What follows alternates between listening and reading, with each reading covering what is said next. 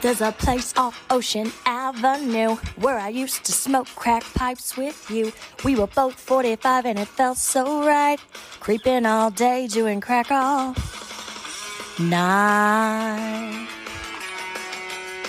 Doing crack all night. There's a place on the corner of Spooky Street. We would crawl in the oven and crank the heat. We were both 45 and it felt so right. Creeping all day, doing crack all night. Doing crack all night. If I could suck your ass, things would get better. I would suck it fast and puke forever. Let your farts blast down on me and blow me away. You know what's so crazy? Remember when you were telling me that this was going to be the era of Amityville that you were really excited for? And so far, I think you're 0 for everything in the era that you were really excited for. No, there's been some parts and moments. I think this era started with... what was it? Haunting? I don't even remember what Haunting. Oh yeah, it did. The paranormal one where the dad had the gun. Yeah, that was pretty funny. That was good, but that was bad. That was bad. That was when you realized that these movies weren't going to be what you thought they were. Yeah. Remember when you thought that the production quality would at least be higher in these movies? I thought they would be like good. What do you think now? They're so bad. There's like no production quality. Like there's just none. These are really fucking bad. I think they're pretty good. This is going to be a struggle, this next haul of movies, I will admit.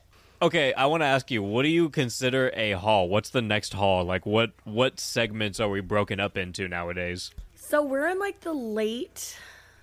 Don't say what you think you're gonna, because everything's the late whatever you were about to say. I know, at this that's point. What I realized.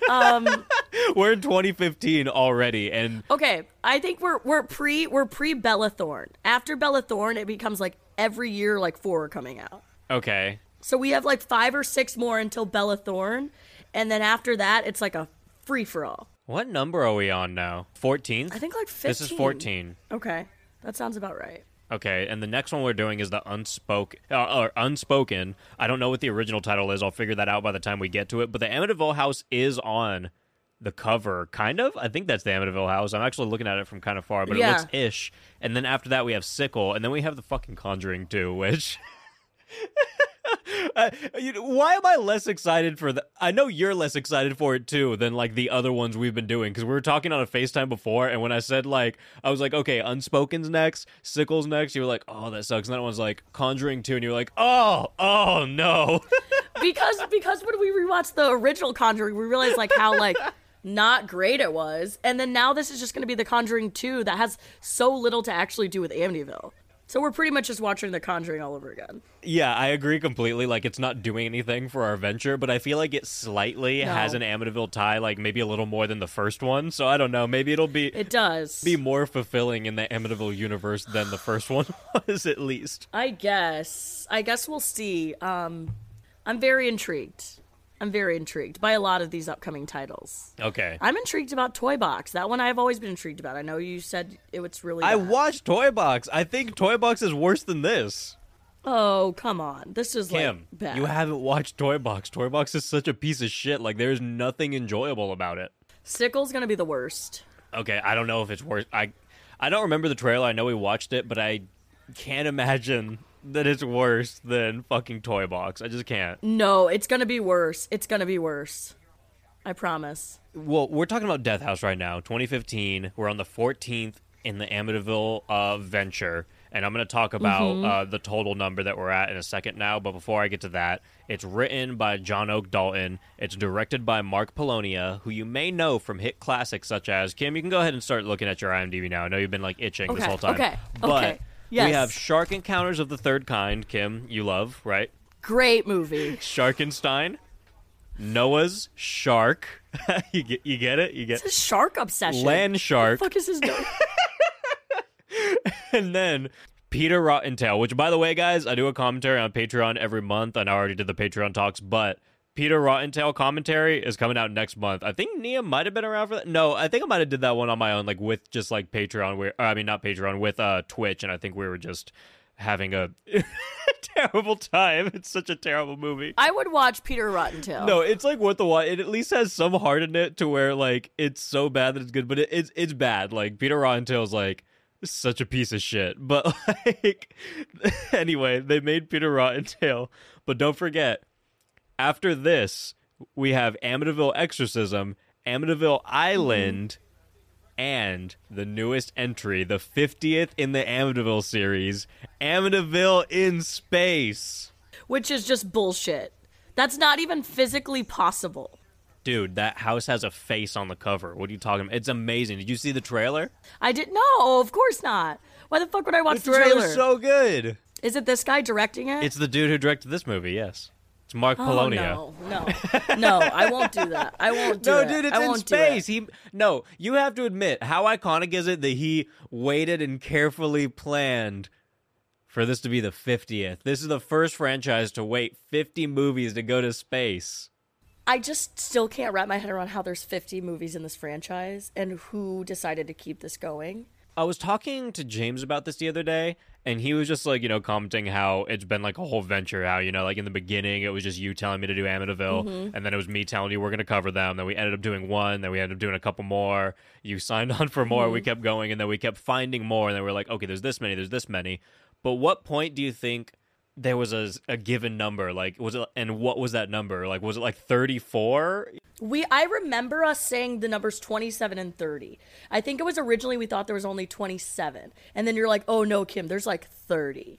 And then after that, we were like, oh, this is just ongoing. I think it landed on like 32 or 34, something around there. Like if I go and grab the dates and whatnot, and I, you know, find out when we discussed it and when we found out everything, I feel like when we found the right number, it was at like 34 or 32 or something like that. And then since then, everything else has tacked on, and now we're at 50. And that's what's insane, because that was no more than a year and a half ago. That was a year and a half ago, max. That means like within the last year, they've made almost 20 fucking Amityville movies. That's insane, because we were talking about how insane it was that we were getting like, at a time like, you know, we were like, oh, there's like 2 in this year, and then we were like, oh shit, look, there's 3 in this year, and then we were like, oh, there's 4, there's no, maybe there's like 5 or 6 in one of these. I just really just went in 1, 2, 3, 4, 5, 6, but I feel like I made that a little bit engaging, so I hope you guys liked that.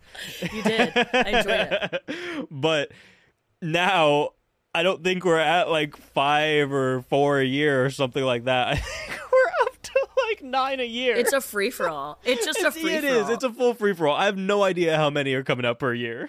Listeners, and I mean this, like if you have a passion, if any of you guys are in college in like a film class, you need an assignment, you can literally direct an Amityville movie at this point. And you should. Kim, I feel like you're really on like the opposition where you're like, you guys need to stop making these Amityville movies. I'm fucking sick of it. You're the problem. And then right now you're like, if anyone in the world wants to make an Amityville movie, you not only can, but you should. And I approve of it. Me, Kim Wilson, am giving you my stamp of approval. I'm just trying to be supportive of the other side, because I understand clearly there's a big following with this. That's my other thing. The listeners who are all about this Amityville and keep voting this shit in. Look, the vote stopped a long time ago, Kim. You know what happened. You know exactly what happened. But are you guys committing to watching these Amityvilles? Because if you were, you'd understand. You'd fucking understand. I think it's like half and half. I've seen like I know some people do watch them, which I'm like, you poor things. Half of the responses are like, I'm glad you guys are doing this so that we don't have to, and the other half are like, wow, I've been following along and I can't believe what's going on.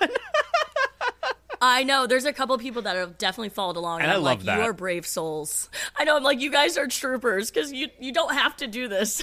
Can you imagine like how many people, like, I mean, even if it's like a 1/4 kind of thing or something, just how many people will have seen like 50 Amityvilles by the time we get to like 50, just because they're going along with us. They're like, wow, you know what? Somehow I inadvertently ended up watching 50 Amityville movies to follow along with the podcast. We could submit into the Guinness World Records book for like biggest most Amityville cult listeners. Yeah, biggest Amityville cult. Most podcast listeners to watch Amityville movies. To watch a series equivalent to 50 movies. I think we should submit for it. That's so fucking funny. We've got a good following. That's so fucking funny.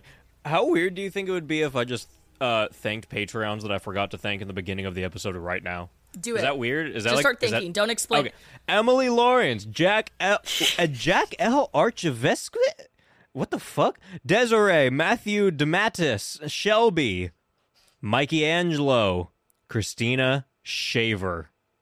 Christina's in caps. Shaver, Jen Williams, ooh. Laura B.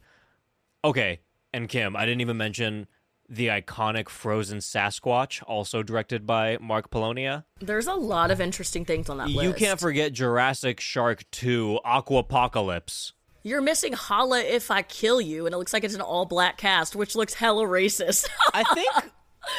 Look, if I remember right, I feel like they might have outsourced for that, but I could be completely wrong. It could just be... who wrote it? Can you check for me? Is it Mark Polonia or John Polonia? Because if it is, I take back everything that I said. It's John Polonia, directors Mark and John. No, who wrote it? Story... John Polonia. Oh, okay, never mind. That is a very white man. And it's written by Jeff Carroll. None of these people sound black. Oh, it's written by Jeff Carroll? It's not written by John Polonia? Oh, sorry. It says story by Jeff Carroll, screenplay by John Polonia, directors John and Mark Polonia. Who's Jeff Carroll? How's that spelled? Jeff Carroll's black. Oh, he black. Is. Okay, see, no, that's what I thought. I remember looking that up, and I was like, okay, I'll give you a pass. And he also helped write The Black Nun. Hell yeah, let's go. Okay, we need to cover Holla If I Kill You, because that looks incredible. It's on Tubi. Oh, it's on Tubi? That's crazy. That's not crazy. Tubi actually, I think, might be... Yeah, it's not crazy. I think Tubi might be the best streaming service in the world for obscure movies. Horror movies. Dude. No, just horror in general. Because you get... Prime used to be, like, top tier, and I still think it is. I feel like it's still pretty up there. It's, like, number 2 now, but, dude, Tubi's going crazy. They have everything. See, for me, it's Tubi, Shudder, Prime. And they're all close. But, like... Tubi is gold because you get the good, you get the okay, you get the decent shit from years ago that you forgot about, and then you get just a cesspool. See, I have Shudder on Prime, so I think I automatically just put Shudder in Prime. Yeah, I'm like, so I put Prime in like the God tier because I'm like, I have it within it. I thought you meant just like within the Prime Video horror movies, which are still good. Okay, no, they're still good. Prime has like a lot of like, I found a lot of crazy movies on there. Dude, I watched this movie Pledge Night recently, and I think I've talked about it on something else. I've talked about it on a few things. Wait, I feel like I've seen that. They have some weird ones on there. It has the fucking front man from Anthrax, John, like, I can't pronounce his last name. It's like Barinelli or something like that, or Barinella. Yeah, I haven't seen it. Yeah, Prime has Barbara. Their channels, I mean, yeah, they have a lot of channels, but like, yeah, Shudder is... Yeah, I don't know. Tubi, though, has every Amityville in the world, basically. It has probably half of them. Literally. Except for Asylum, because they took it off as you were watching it. As I was watching it. That was the stupidest shit. Like, I was in the middle of the movie, and they took it off. I was like, what are you talking about? You still have 25 other Amityvilles there. Probably going to watch this movie. I know. I'm probably the only person in the world that noticed that was in the middle of watching it. It was like, what the fuck? It's gone. That was hilarious. That was so stupid. Okay, well, now we have this movie to watch, Holla If I Kill You. It has been on my list for a long time. And I do want to watch it. So I'm down. If you're down, I'm down. I'm down. I kind of want to watch a lot more of the Polonia movies. Like, they're so... Okay, if we do Holla If I Kill You, it has to be with James. It just feels like a trio movie. We should do a 72-hour Mark Polonia live stream. Oh, should we tell the news to everybody right now? Oh, yeah. Caleb, break the news, break the news. Hey there. Hey. Kim's traveling. Yeah. Do the horns. You guys, I'm going to the motherland. Caleb and I are meeting. The motherland. It's happening. End of the month. Mark your calendars. We're going to do a live stream. It will not be 72 hours. 72-hour live stream. We're watching Amityville for 72 hours straight in the Airbnb. We're going to hook up a camera pointed at the screen, a camera pointed at us. We're going to have mics going. When I fall asleep, Kim is going to take my turn. She's going to watch the movie. There's always going to be someone entertaining you the full 72 hours. When I fall asleep, Kim will be up. We're going in shifts. I'll take a nap, and then we'll get up, and then we'll have 12 hours of time together to watch Amityville movies in succession. We're going to try to get as many done as possible at once, and we will still be covering them later individually. So this is not going to happen. We are going to cover an Amityville one while we live stream, and you guys are going to watch, and you guys are going to talk to us, and you're going to interact, and I might kill Caleb midstream. It might be on live stream. You guys can witness it. Wait, I thought we were doing 72 hours. I finally will get to roundhouse you, as I've been saying I was going to for... Roadhouse? Years. Roundhouse. Roadhouse? I think I got a couple inches on you. Oh, you got a couple inches on me, you know what I'm saying? Yeah, I do. My big... Oh, God. Stop. Not this again. You guys got to really search through Amityville episodes if you want to find out, like, exactly what's going on right now. And good luck, because there's 13 of them. We've lost some people. Anyways, back to Mark Polonia and Amityville Death House. No, I'm good with that right now. I mean, it's basically just the fact that he made Peter Rottentell. Shout out the horror show, because actually, no, I should tell this story. Shout out. Because roundabout, look, Kim... This is going to be a crazy statement, and I told this to James the other day, like, off recording, and this is going to sound so insane to you. I think Mark Polonia and, like, John Polonia are roundabout kind of the reason I started a podcast. Why? So, the horror show, one of their really early on episodes was Peter Rottentail. Let me see exactly which one it was. But I listened to that, and I was listening to the horror show, like, all the time, but the Peter Rottentail was just specifically... a fucking hilarious episode. It's number 30. It's their 30th episode, and it's fucking hilarious. Like, it had me crying, laughing, and it was like, I've said it a million times, but, like, you know, early on I was like, they made me realize that you could just talk the way that you talk, like, with a friend about a horror movie. Yeah, you could just, like, bullshit with someone. You don't have to, like, stick to, like, insane structure, and, like, it doesn't have to be all professional and this, that, blah, blah, blah. But... yeah. Peter Rottentail was one of those, like, specific early on episodes that I heard that was like, this is fucking hilarious and this is crazy. And it also kind of introduced me to, like, the fact that people do make these insane mockbuster movies. Like, I knew people were making mockbusters, but I didn't know that there were people that dedicated, like, their entire fucking careers to just making shitty mockbusters. I guess I kind of knew, but, you know, I didn't know. No, I didn't know the extent of it. Don't thank the horror show for that. Thank them for many other things. I can thank them for a lot of things, but their episode on Peter Rottentail was fucking hilarious. I'm pretty sure Joe was on that one too. I don't know if you've heard their buddy Joe, but, like, Joe's hilarious. Or no, I'm sorry, not Joe. Or Paul. Paul. Thank you so much. Yes, Paul. I think Paul was on that episode, and he told them about Peter Rottentail, but then, like, I don't think he watched it before that one, or maybe he had, but he was just like, the fuck is this? Like, this is the biggest piece of shit.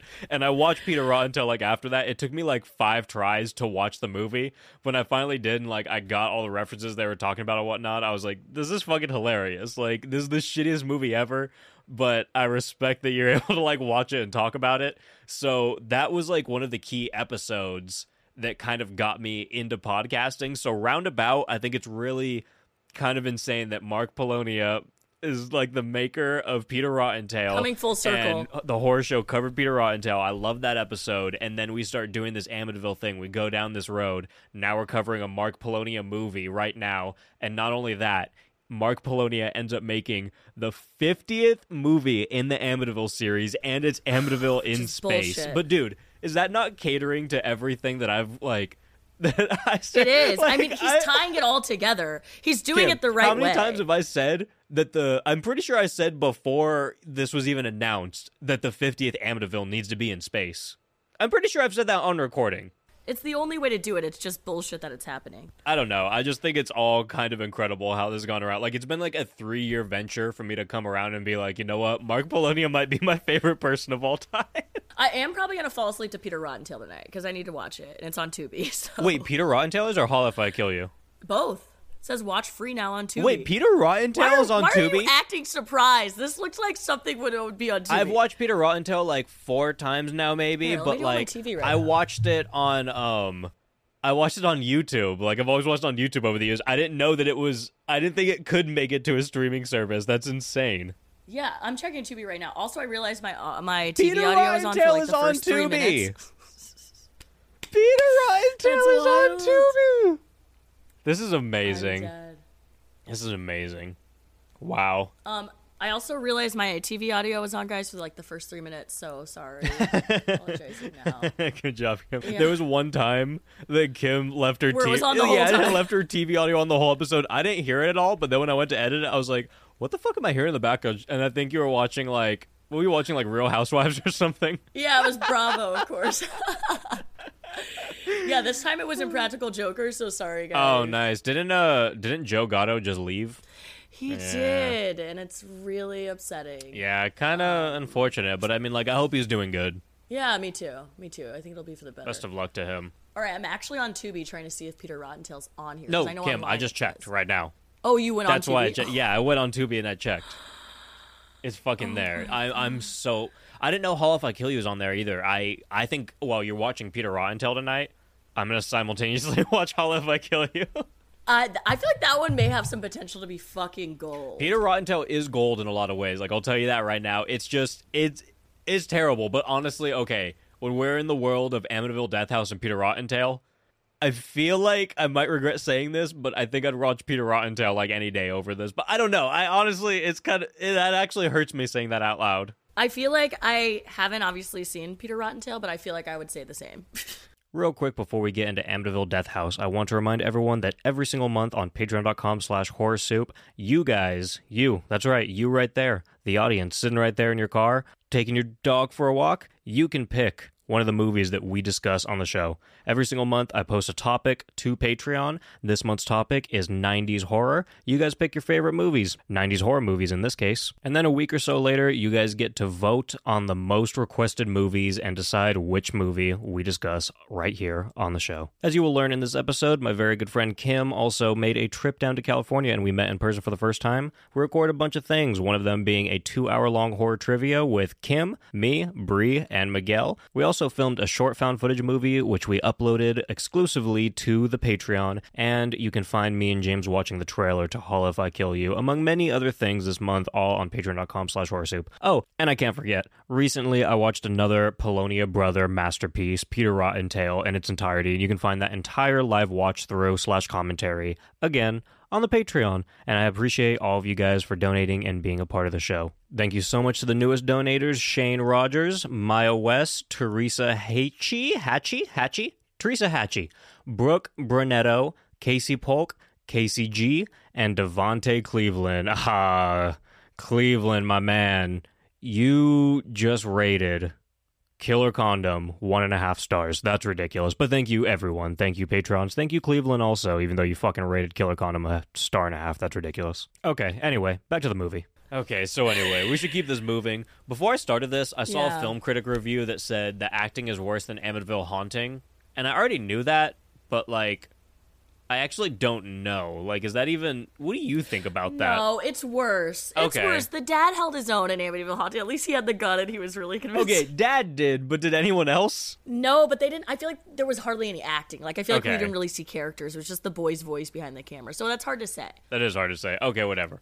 Budget was $3 as far as I know. Tomato meter, I mean, there's nothing for Rotten Tomatoes. Critics haven't rated it. The audience hasn't rated it. It's not existed on Rotten Tomatoes. The audience not that's rated when you know. Well, that's when you know the movie is so bad, when, like, there's nothing on Rotten Tomatoes. Like, no one has traced the film. But how insane is that? This is, like, one of the earlier Amityvilles, because I know it's 14, technically, but, like, I'm going to call 14 an earlier Amityville.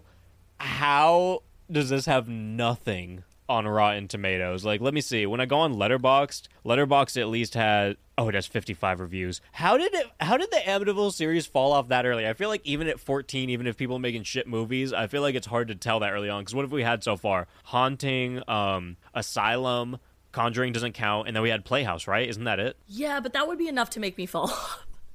If I saw this quality... But, dude, just think about how many people were following, like, Amityville 4 and, like, how many people just follow the Amityville term and, like, hashtag or whatever, even just nowadays or, like, in the past or whatever. But, like you know, like, conceptual hashtags before hashtags were a thing, too. But, like, just think of how many people are following the Amityville name, and then it falls off to this only having 55 reviews on Letterboxd right now. That's insane. Here's the thing, though. There's been so many Amityvilles made. It could be that these people just jumped on a random Amityville. Like, they may not have gone in order. No, I know. So maybe that was, like, their first one, and they were like, oh, fuck this. But I feel like...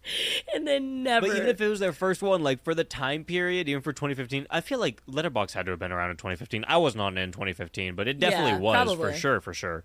Yeah. How is this only at 55 reviews? I believe it. This one's real bad. IMDb 2.1 out of 10. That's fair. That's fair. Actually, that's perfectly fair. I would give it 0. I think it's perfectly fair. In the world where what's that fucking dickhead's name? Daniel Farrens exists, and his movie. Wait, why do I know him? What's his name? Dude, Daniel Farrens. What did he do? Eileen Wuornos, American Boogie Woman. Yes, Ted Bundy, yes, American Boogeyman. Yes. I was like, it wasn't clicking. The dude, I'm full on beefing with right now. Yeah, I forgot. I was like, I know we just talked about him. My first beef, it's honestly so beautiful. Like it That's not your first beef also. Yes, it is. What's you know who? I Hope You Suffer? No. Creepy dude. What's his name? Who? Creepy dude with the Batman shirts. Batman shirts? Batman? Christian Bale? No, his name. He's big on like social media because he's weird. Oh, wait. Martin. What's his last name? Yes. Oh shit! I forgot about that guy. That was my first beef. And then you had a beef with the person who commented on Facebook. Oh, the ghost fly person. Yeah, you've had some beefs. Look, that wasn't a beef. That was shut down so fast. I literally just said no. Fuck you. It's about ghost flies and ninjas. You've had some beefs. The Martin one, yeah, that was a beef. He blocked me on everything. So, and you know what? I thought that this was the first time I got blocked. I thought Daniel Farrens was the first time, but no, it's not. Martin. Fuck. What's his last name? Martin Cabello. Martin Cabello. Oh yes, Martin Cabello. I do have a cameo from him, though, that I think Brie got. Oh, no, I got it for Brie. I still remember that. He's, like, talking about, like, don't look under your floorboards. He's like, watch out behind you, horror community. All these movies you watch, someone's gonna fucking kill you. He was so creepy. That's the creepiest thing I've ever seen. And then he's like, this podcast will never go anywhere. Won't have any listeners. And then a bunch of Horror Soup listeners started blowing up his Twitter and his like Instagram and shit, so he blocked me and then every listener who would mention him. And then he posted a story on his Instagram. He was like, I will never go on a podcast.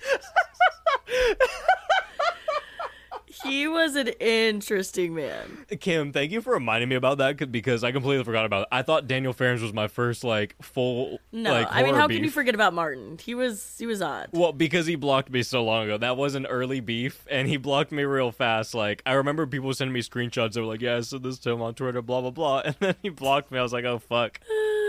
I didn't tell him to do that, by the way. I wasn't, like, sending people that way. I was just like, this fucking Martin guy. I was like, he eats frogs and shit. This guy's fucking weird. Yeah, he's very odd. He's fucking weird. So this is Caleb's second beef, then. Yeah, well, fuck you, Daniel Farrens. I need to stop just, like, attacking this guy. I'm still trying to talk to him, but if I keep shitting on him in other episodes, like, someone's gonna message him and be like, hey, this guy's gonna blindside you, which, I am gonna. Yeah, I don't know how you're gonna be able to rekindle that one. I'm doing it, dude. I'm figuring this out. Trust me.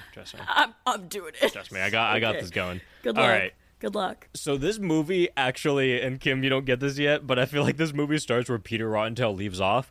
I thought that the dude with the beanie was like the same dude in Peter Rottentail, and I think if you remember the beginning of this movie and you watch Peter Rottentail later, you'll see who I'm talking about, but it's not. It turns out it's not him. I saw him in different angles. I was like, oh, it's not that guy. But also, I'm pretty sure a lot of these shots, like, you know when it's in a basement? Yes, 100%. I swear to fucking God, it's in the same basement that they shot Peter Rottentail in 11 years ago. Oh, I bet it is. Please, when you watch the movie tonight, let me know if you think that's the same basement, because, Kim, I'm not kidding. I rewatched Peter Rottentail for the Patreon commentary, like, last month, and it's coming out next month. And I swear to God, that's the same fucking basement, dude. I will keep an eye out. I believe you. And I bet that that is the case, knowing their line of work. And I don't even know what to say about the intro. Basically, we find out that there's witches, there's a chick who has spider legs that come out of her body, and there's fire. I've never seen an intro like this. An intro where they preview what's going to happen. They preview the end of the movie. The exact end of, like, the last 5 minutes of the movie is the intro.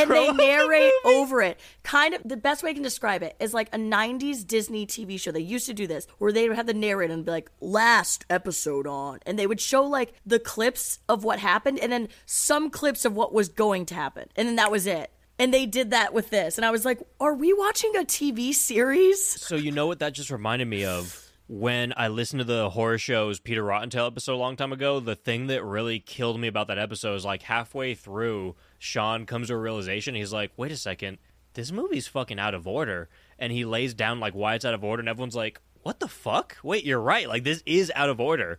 And I'm wondering now, like, is that a running theme in these Polonia movies? Because this is, like, definitely not, like, I think it has a little more structure than Peter Rottentail, but yeah, it's definitely not how you make a movie. Like, you don't show the end in the very beginning, because 100%. It's not even just an ending that, like, you can't follow with and, like, you know, you'll forget about, or, like, you know, you won't notice when you get toward the end. It's like the whole movie you're like, I know where this is going to end, because they go in that basement in the beginning of the film too, so you're like you're going to end up back down there. And some dumb shit's gonna happen. Like, you could pick apart the entire movie because of the beginning. Well, and it's so weird. And there's, like, spinning graphics during this preview. It's literally like you're watching, like, a children's TV show, like, the intro, like, the theme song to it. Dude, and the fucking legs that are coming out of that girl, like, she's literally just, like, walking, like, with her hands, you know, like, on her legs, like, kind of trying to, like, contort. But she's not contorting. She's just walking backwards. And there's just these, like, I wouldn't even call it CGI. It's, like, clip art that you're just, like, pasting literally onto the side of her. Literally clip art. The whole movie is filled with clip art and, like, fucking soundboard sound effects. It is. When they showed the Book of the Dead, it was a clip art. It was a drawing. It was a drawing that someone took a photo and uploaded. When the pages are flying out later, Kim, like, at the end of the movie, and they just go to... Did you ever watch Birdemic? No, I never watched, like, the OG Birdemic. I listened to that episode. Okay, well, Birdemic, like, it's literally just, like, clip art that's, like, the birds are just pasted on the screen. They're just, like, throwing them around. I was like, holy shit, this is just the Polonia Birdemic. But I don't know, Polonia probably did it first, I'm not even gonna lie. This was real bad, the intro. I was like, oh, we're just gonna find out what happens. Okay, cool. It's just gonna give you the whole end to the movie. It's like 3 minutes long. It's not like 10 seconds. It's also so confusing, though, because you don't know what the fuck is going on. You couldn't possibly know what's going on. Oh, I do. I took notes. This is the only part that I followed. So, well, also, we need to backtrack. The opening of the movie, so as these credits are going... What are you talking about? Well, like 2 seconds. As these credits are happening, they're yelling, kill the witch, kill the witch. Yes, that's how it intros. It intros with, kill the witch, and you're like, wait, okay, you know what, you're right. We do need to backtrack, because when this started and they said kill the witch, I was like, what in the Salem witch trials is happening right now? But it was giving Halloween... Evil Dies Tonight vibes. It was giving Children of the Corn kill, kill, kill vibes. I was like, what is going on? Anyways, so they're yelling, kill the witch, kill the witch. And then you find these, like, creepy men that look like they're from the medieval times, right? Like, in this basement? No, dude. They're wearing, like, you know when people are in a cult and they're wearing those black robes that go all the way over and it's a hood going over their head? They're all wearing that. They're all wearing that. And they're reading from this, like, book of death about this lady named Abigail back in the day, who was accused of being a witch. So 6 men in the town hung her on a tree and killed her, just like the Salem witch trials. And they were summoning her spirit in this scene to seek her vengeance upon these people who wreaked havoc and killed her. It's really compelling. And then the title credits start. And I swear to God, they should have ended 4 different times. Like, the music kept coming to a complete silent close, and it looked like the credits were over, and then it'd be like, produced by Mark Polonia. It would literally just keep popping up with different Mark Polonia credits over and over again after the music ended. I was like, oh, so you really want them to see your name? He really wants it to be known that he was a part of this. Not a part of it, that he did everything. He's like, look at me, guys, the rogue filmmaker Mark Polonia. Fucking terrible. I honestly want to talk to Mark Polonia so bad. I kind of respect the fuck out of the guy just for, like, sticking to, like, he's made, like, over 60 mockbusters, dude. Yeah, I was looking at the catalog and I was like, holy fuck. I can't wait. Yeah, that'll be what I fall asleep to tonight. Okay, but, like, for real, what fucking movie did we watch? Was it Evil Dead Witch Trials? Because why the fuck does it start with a narration from Eric Roberts about the fucking, like, Necronomicon before the real movie starts? Yeah, it, do you want to do the voiceover? No. Not at all. Yeah, it was very odd. Then, I mean, the narration was like this for, like, the first, dude, like, 5 minutes. It's Eric Roberts. It's really bad. That dude will just take a check. I don't know why he's in this, but he just decided to come in this, and, like, he decided to come back. He's the highest, like, on the cast list, obviously, so you think he's going to be in the movie, but he's not. He's just, like, in it for 30 seconds doing a quick narration. And the narration's pointless because that doesn't ever really come back. It's pointless. Anyone could have done it. I wonder how much they gave him out of their $3 budget to do this, because I'm like, there's no fucking way, dude. Like, he's been in many other movies, like, that will give him a check that's higher than the $2 that they gave him here. So I'm like, I don't know why he did this for 30 seconds. It's so weird. You have to imagine that they gave him like $200 for this or something. Like, how much money do they really have to give him? So why did he do it? Like, how down bad was he? See, my thing is this. The movie, the narration's so unnecessary because, like, it doesn't even really tie back into the story at the beginning. You don't need the first 50 minutes to understand the story. Because the story just, like, ends there. The story ends before it even starts, to be completely fair. Yeah, it's not good. Okay, so right after this intro scene, we get introduced to the sheriff, who, can we just talk about his hat? I honestly wasn't going to mention him for a while, but I had a very good feeling when I didn't put him in my notes early on that you were going to mention him before I got to him. And I should have known that I shouldn't have wrote down, like, okay, now let's get to the sheriff, because I should have known you were going to mention him immediately. Well, he's right after the opening scene. What has been our running theme in the last few Amityville movies? Like, we got... Did a priest show up in one of the last ones in Playhouse or something? No, we lost the priest. We have cops now, right? Isn't it just fucking cops now? Yeah, it's guns. We definitely established the guns. Guns, for sure. The priest, who was... So the mayor was in the last one. Who was in the one before that? What was the Amityville before that? Asylum. Oh, jeez. Yeah, we haven't had priests. We had a lot of security guards. I don't remember if we had a priest or a priest-like character in Asylum. Yeah, we definitely didn't. We just have had guns in the last, like, four. And the flies are coming back. Did this one have guns? Shit, I don't think... Yes. Yes, there was a gun scene. There was a gun? When? I forget. I knew there was. I had to think about it. I don't remember the guy's fucking name. I don't remember any of their names. But, like, the goofy friend, they were out trying to find what was going on. And he pulls out that fucking revolver. And what does he say? I wrote it down. He's like, oh... I'm just going to fire 2 shots in the air and just freak everybody out. When did I miss this? I missed that entirely. This was like when they all split up and were like trying to figure out what was going on. It was like the 2 guys. In the house? Guys. No, they were like outside. Oh, in the forest. In like the woods. Yeah. Within the woods because this is Evil Dead? There was a gun because the one guy had a fucking air horn. That was his weapon. And then this guy pulled out a fucking Glock. Okay, I remember. Wait, was it during that air horn scene? Because I remember that air horn scene vividly. Yes, it was because he pulled out the air horn and he was like, I'm going to scare him with this. And he's that won't scare him. I know what you're talking about. It wasn't the original group that we're following. It was those 2 random guys in the truck that were getting followed by that other fucking dude. They just pulled out and he's like, I have an air horn. He's like, what are you talking about? Yes. Okay, you're right. Okay, so there was a gun. Okay, so the gun theme is following. And flies have circled back. We will get into the flies. Flies circled back in a way that we've never seen before, ever in our lives. Ever in Amityville history. There was another trope that started to come back. Which one? Because at this point, we're not in an Amityville house exactly. We're not following a family, really. I mean, there's a grandma in this, and there is, like, a granddaughter. They were kind of, honestly, this one more takes after Amityville Asylum than anything.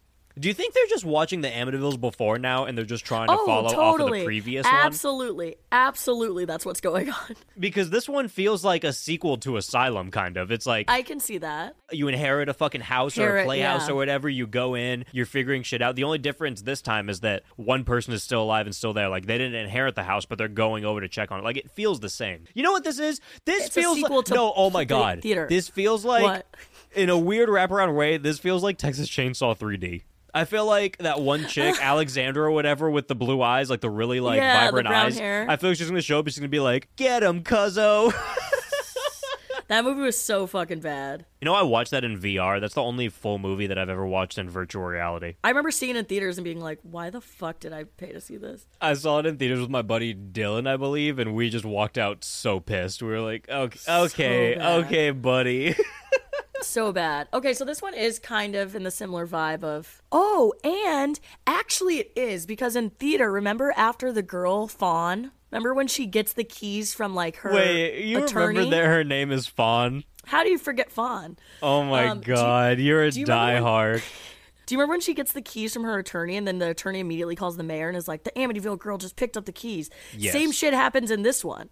But, like, it's the girl calling the fucking sheriff. She's like, so-and-so's granddaughter. Oh, wait, you're talking about... Wait, is Fawn the girl in the most recent Texas Chainsaw? Texas Chainsaw? Wait, what are you talking about? Oh, Fawn you're talking about Playhouse. From Playhouse. So I'm saying this is a... I thought you were still talking about Texas Chainsaw 3D for a second. I got thrown off. That's why I looked it up and I looked away for a second. I was like, wait, her name was Fawn? Okay, no. Alexandra Daddario is the chick I was talking about, by the way. The chick with the really vibrant eyes in Texas Chainsaw 3D. Okay, move on. I'm following now. This one is taking after the last one because they literally do the same exact thing. the lady calls. She's like, so-and-so's daughter just came here, said it, she's headed to Amityville. You're right, because the gas station chick does the exact... You're right. It is 100% following the events of the last Amityville, and that's ridiculous. The fact that you would follow the events of the last Amityville and not, like... Honestly, I feel like they should even just do the thing that's popular now, requels, you know? Like, where you just ignore every other Amityville, but you go off the first one. That would make the most sense for the Amityville series. At this point, it honestly would. Because you can't follow the story anymore. People have fucked this story so royally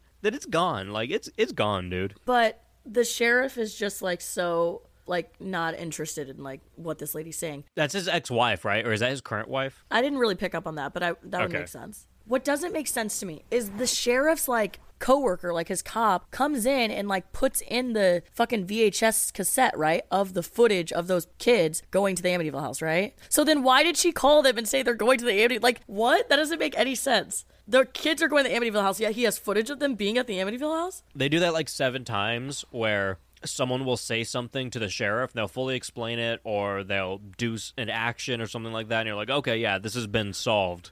And then he'll be like, what are you talking about? Because, like, so many times, like, his wife calls or something, and his buddy, that his, like, sheriff buddy or whatever, is a cop friend, whatever, he'll look at him and he'll go, oh, your wife wants this, that, and that, blah, blah, blah. And then he's like, I don't want to talk to her. And then he gets her on the phone, and then she'll just repeat the same thing that he said to him. This was so confusing. I was like, so he's watching old footage of kids that died in Amityville? Or, like, is this happening right now? I don't even know what year this takes place in, to be completely fair. No. So he starts watching this footage, and then the footage turns into real life, and now we're following these kids that are headed to the Amityville house. Okay, because you're talking about the found footage aspect of it, right? How it looks like it's going to be Amityville haunting for a second. Yes. Yeah. Because that, like, doesn't make sense. He pops that into the VHS in his office. Oh, I know. Okay, so I get what you're saying. That was, like, a real-time thing he was doing, where it seemed like he was popping that in real time before all the events transpired. Yeah, this movie is out of order. It's fucking out of... That's what I'm saying. It doesn't make any sense. It is completely out of order, just like fucking Peter Rottentail. Are all of this dude's movies completely out of order? We just unlocked it. Are you fucking kidding me? Yes, because now that I remember that happening, but I was like, oh, okay, whatever. Because it happens again at the end. At the end, he pops it back in. And that makes sense. But him popping it in the beginning makes zero sense. Sorry, he doesn't pop it back in. She calls him again and says the same thing, and then the girl's there at her place instead, and she's like a demon. Oh, yeah, because I think they're just kind of, like, playing the tapes of it. He's not even looking at them again. They're just playing it, as if we're watching a documentary. Right, but then the documentary is the house that he went to in real time. That's why it's like, this makes... no sense. Like, how do you already have this footage of people that are dying in real time? All right, we got to send this episode to the horror show because we just came to the same realization real time. You know what I mean, though? Like, how do you... That doesn't make any sense. No, of course it doesn't. Yeah, because he was supposed to be, like, going to the house to save them. Oh, yet he has footage of them dying. Well, we got to just move on from that. This movie's fucking... People are probably so confused. They're probably like, what is going on? If you watch the movie, you would understand. Yeah, it's hard to follow. So this is when I realized that this was the most Amityville movie ever because we get the actual POV from a fly. We do. We start to just hear the buzz like we do, like zzz, and then you're like... But then we're in the world of a fly. How incredible is that? It's basically the movie The Fly for, like, 5 seconds. Yeah, I felt like I was Jeff Goldblum for a minute. I was like, oh, okay, this is a Jeff Goldblum introspective. I'm following. So unnecessary. And they never revisited the flies. No, they did. When? Yeah, but you missed the fly revisit? That's one of my favorite moments in cinematic history. Yeah, I missed this. Okay. I checked out for parts of this for sure. Oh, you should not have. It was one of the greatest things I've ever seen. But they also acknowledge the fact that there is an Amityville house pretty early on. They're like, hey, Amityville. They do. So, I mean, at least that's a little more Amityville than some of the other ones. It is. And the house actually looks kind of like the original Amityville. I mean, it's not a real house. It's like, it's what did I say earlier? It's clip art. Yeah. But the main girl in the family, or the main girl in the, like, the trip of, like, young people headed to this, they're actually just headed to, like, a cabin out in the woods on the East Coast. And she's like, well, we have to stop at my grandma's house because I have to check on her. She's not doing so well. I hope you guys don't mind. And her grandma lives in the Amityville house. So they're making a pit stop at the Amityville house. So that's where the movie really picks up, is like they... Wait, were they just going to make a pit stop there? You know, you're right. You're right. They were talking about that, but they abandoned that part of the plot so fast. So fast. Yeah, she's like, I hope you guys don't mind. You're right. I forgot they had a different destination. I thought this was like Asylum where they were like, no, we're going to go hang out at this fucking playhouse for like 3 days. No, and this is why I even thought to myself at one point, it's like, this is giving me Don't Blink vibes, how they're like headed into the middle of the wilderness in the snow, and then they all start breaking up at some point and just like disappearing. So, you know what's so weird? I didn't feel like that with this movie, but I just recorded Werewolves Within with James yesterday. Yeah. And when I was watching that, I almost brought it up to him, and I wish I did now just because you said that in this moment, but I didn't say it in the episode, but I was like, I feel like I'm watching Don't Blink right now, and I haven't felt that way since, like, what, that was episode 70-something, I think? Yeah, it was a while ago. Holy shit, dude, Don't Blink. I kind of want to go back and watch Don't Blink again. I miss Don't Blink. I know, we should watch Don't Blink, like, maybe just casually while we're, like, hanging out. Just be like, all right, let's revisit this. We'll be, like, drinking or something, and, like, we'll toss Don't Blink on. It's kind of fucking hilarious. I might rate it higher if we watch it again. Me too. Now that we've seen this dog shit, I'm like, oh, Don't Blink's like a 3. Not even just this, just, like, everything else I've been through since Don't Blink. Because, honestly, like... I didn't realize that it was that long ago, but when I started thinking about it yesterday, I realized that Don't Blink is more than half of, like, the podcast that I've done. Yeah, because that was the first episode I did with you. That was the first episode I did with you. No. Yeah, because that was my pick. Yeah. I picked a movie and I was like, let's do this fucking dog shit movie. It was Don't Blink. That was the first one you did with me? That's so crazy. That's actually kind of nostalgic that, oh, yeah. Oh, yeah. Don't Blink. Oh, oh, everything's wrapping around. All right, covering every fucking Amityville.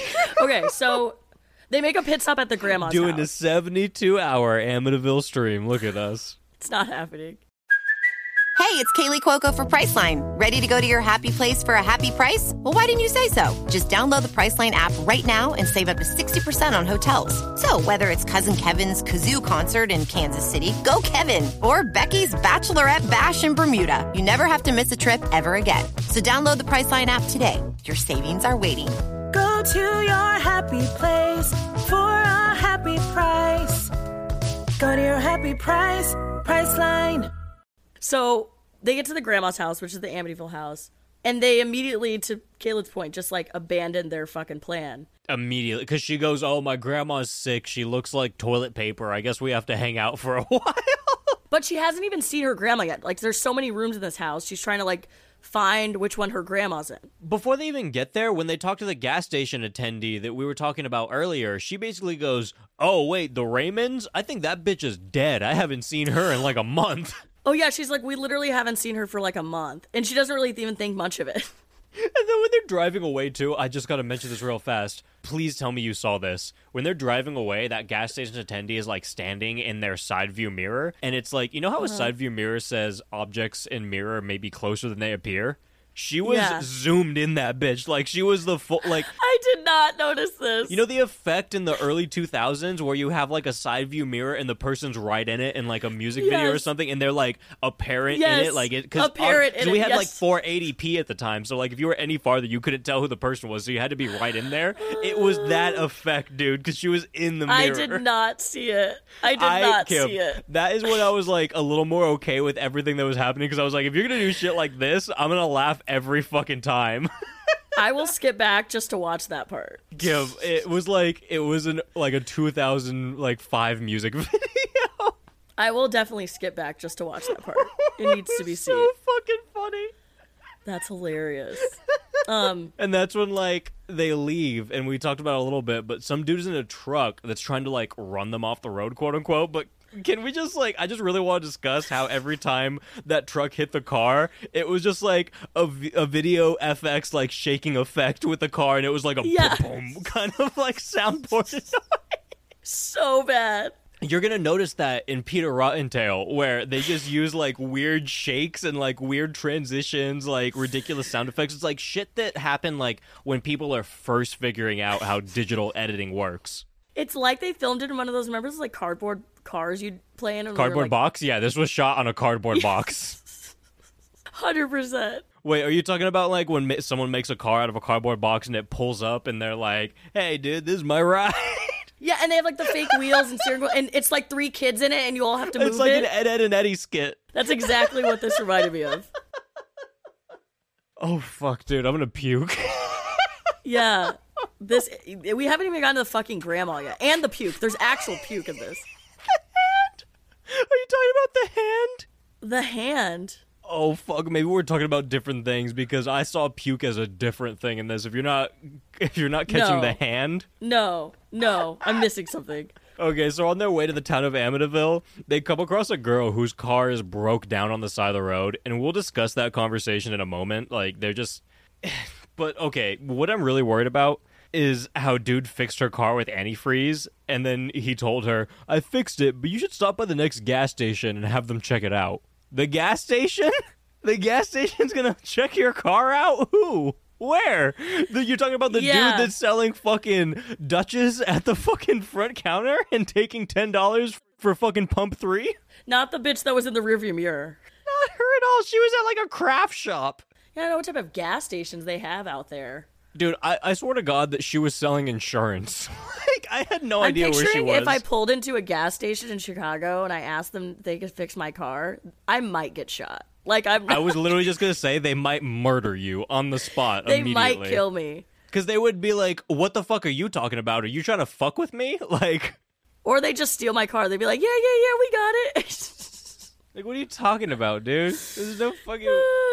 Imagine going to any gas station anywhere. Like, even if you're going to, like, a state where, like, they self-serve you, like, and, like, pump your gas and shit. If you go up to a gas station attendee and you're like, hey, can you check out my car, see if it's good? Some dude on the side of the road just put antifreeze in it. They're probably going to beat your ass. The only thing they're good for is tire or air in your tires. Yeah, and they're not going to do that for you either. You're going to have to do that yourself. Yeah, you have to do it. There's literally been so many times where, like, my tire's been low or, like, I'm near a flat. I've had to go to a fucking gas station in Chicagoland. I get there, and the fucking pumps aren't working. They're air pumps. And I'm like, oh, your pumps aren't working. And they're like, okay, and?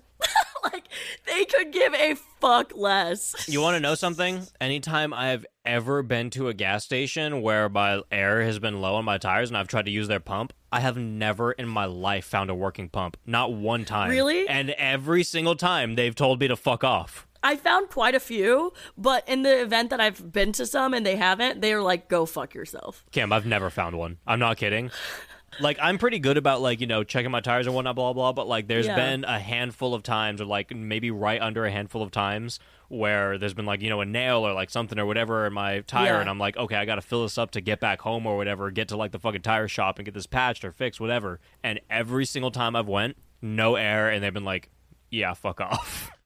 Like, I've had to leave and go to actual tire shops that are close to the gas station and be like, hey, can you fill this up? Because all these gas stations are fucked. I've started just to try to find a discount tire nearby because I'm not even like, it's not even worth wasting your time at fucking No, because you're just going to waste more time. You're going to lose more air going to the fucking gas station. They don't even make eye contact with you. They're like, put your mouth up to it. They look like they want to fight you every time. They're like, all right. Totally. Yeah, absolutely. So as for what she said, she being the chick who's broken down the side of the road, she finds out that they're heading to the Amityville house, and she takes this moment to say, well, it all goes back to the 1700s, but it might as well have been a few days ago for us Amityville people. You see, this woman was killed. A lot of people said she was a witch, and that my family wanted her land. But she was a witch, and I'm going to prove it, and I'm going to clear my family's name. This bitch, and this is the girl with the nose. Or no, she wasn't a witch. Or no, she was a witch. I don't. It was kind of confusing because usually it's the opposite. Well, I mean, it wasn't clear, I guess. They made it seem like she wasn't a witch and she was wrongfully killed and she was seeking her vengeance. She wanted to prove that she wasn't one, right? Exactly. Okay. It's like, it was literally at the opening of Hocus Pocus, except for Hocus Pocus is way better. Okay, yes, 100%. I don't agree with the second part, They even had the Book of the Dead, and I was like, are they just copying Hocus Pocus right now? No, that was the Necronomicon, dude.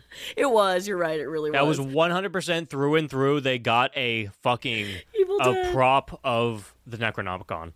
I can't even say it. Necronomicon. I just say Evil Dead. The Evil Dead. Oh, fuck. So, yeah, she wants to prove that they're not a witch. So, for some reason, we start to focus on her for, like, the next 5 minutes. She's just sitting on the side of the road. There's an actual sticker art ghost or clip art ghost following her in the forest. And really, I couldn't figure out what was going on with her. Like, I don't know if a ghost was after her, if there was a fucking werewolf, if it was a witch demon. But it turns out her dog got possessed and killed her. I think it was the witch spirit, because she was after that girl's family. Remember, she was seeking the vengeance. So I think we're supposed to believe it was Abigail from the beginning. Yeah, yeah, that's fine. I'm so pissed. So the gang gets to the house. And I might have laughed harder than I've ever laughed before at the reveal of the grandma, because I was like, first off, the grandma. Dude, that took a turn. That took a turn. There's no way she's alive. There's no way she's... My note right here is, how is she alive? Tiffany, I haven't moved since Saturday. Her hair is covered in cobwebs. Like, I'm not kidding. Yes. Her hair is literally covered in cobwebs. It's when people use a glue stick, like a hot glue stick, to make webs. Yes. But here's the best part, guys. The granddaughter walks in and doesn't look phased at all. She's like, "Hi, Grandma." It's Thanksgiving vibes when fucking Kirsty walks in the room and she's like, "Hey, Dad, you get a haircut?" And Turkey's like, "Yeah." I'm like, is this what your grandma always looks like, sweetie? Or... But not only that, if you listen to Grandma's voice, you could tell they just grabbed a 20-year-old and put papier-mâché all over her face. 100% papier-mâché. And she's like... Because, Kim, honestly, you saying that she has gashes on her face is giving them credit. Like, she had boils at best. Yeah, you're right. And it was literally like papier-mâché. Papier-mâché all over her face. And her hair was just like Edward Scissorhands. Yes, yes, yes, yes, yes, yes, yes. Okay, but this is the part you missed. There were flies in the fridge, dude. She walks over to the fridge to try to find food for her grandma. Right. Yes, thank you for remembering that. Thank you. You're right. CGI flies, like, they don't look like flies. It's just like, it looks like fireflies, if anything. Black fireflies. What does she say? Doesn't she kind of give it like a, "Oh, Grandma, I think you need to go to the grocery store." Like, she's acting like this is like normal. Everything that happens in the movie, they act like is normal. Well, and the house is like clearly abandoned. Like, the grandma's sleeping in like pretty much a cave at this point with like a bed in the corner. Yes. Have you seen that clip of the lady who's like a hoarder? She's like the 8-year-old lady. And she's like pinned in like all those boxes in her house, and they open up the door and she's like, "Hey!" Probably because I watch hoarders pretty often. That's what I thought of when she opened the door. That sounds like every episode of Hoarders, not gonna lie.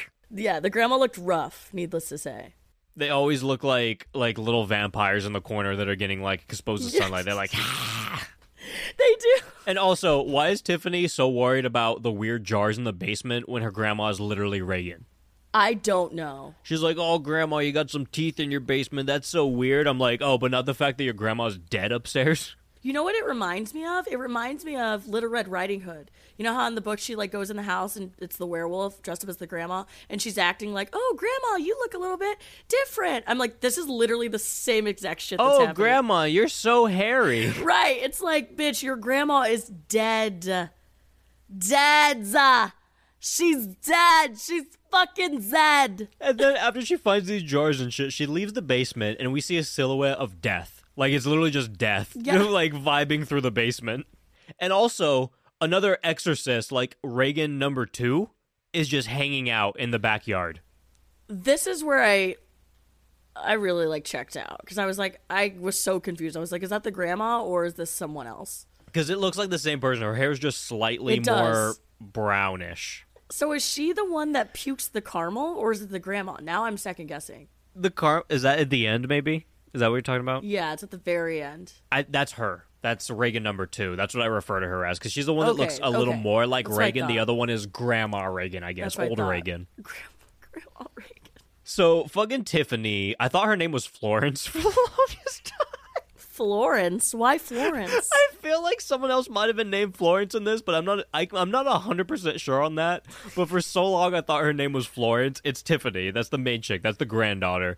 She goes into her grandma's room to try and feed her a bowl of frozen chopped up vegetables and hot dog water broth. And she throws away a bunch of her magazines and newspapers. And then she just casually finds the Necronomicon. She's like, "Hey, Grandma, did you get this at a yard sale? Oh, silly Grandma." And Grandma's just like, "You stupid bitch. You dumb bitch, put my book back or I'll fucking give you one." Maybe I'm an asshole, but no offense. Like, if you needed, like all due respect and totally understand if you need to be like your grandma's hospice, but like maybe not go on the trip with us then. Like what did she expect everybody else to be doing during this time while she literally took care of her grandma who's on bed rest? I think she assumed that it seemed to be the case was like she assumed her grandma wasn't on bed rest. I don't know. Florence is an idiot. Look, she's not. Florence isn't smart, but like I think I'd that's be like, what was Florence, happening. We're going to the cabin. Fuck you and fuck your grandma. You can take an Uber there. This movie doesn't make sense. They somehow recorded some shit when they got there. Like, we never see anyone with a camera, but they recorded themselves, like, I think messing with some water or something like that. Yeah, like 10 minutes prior. Well, that's how we get the found footage. Yes, the camera second time left. We get found footage.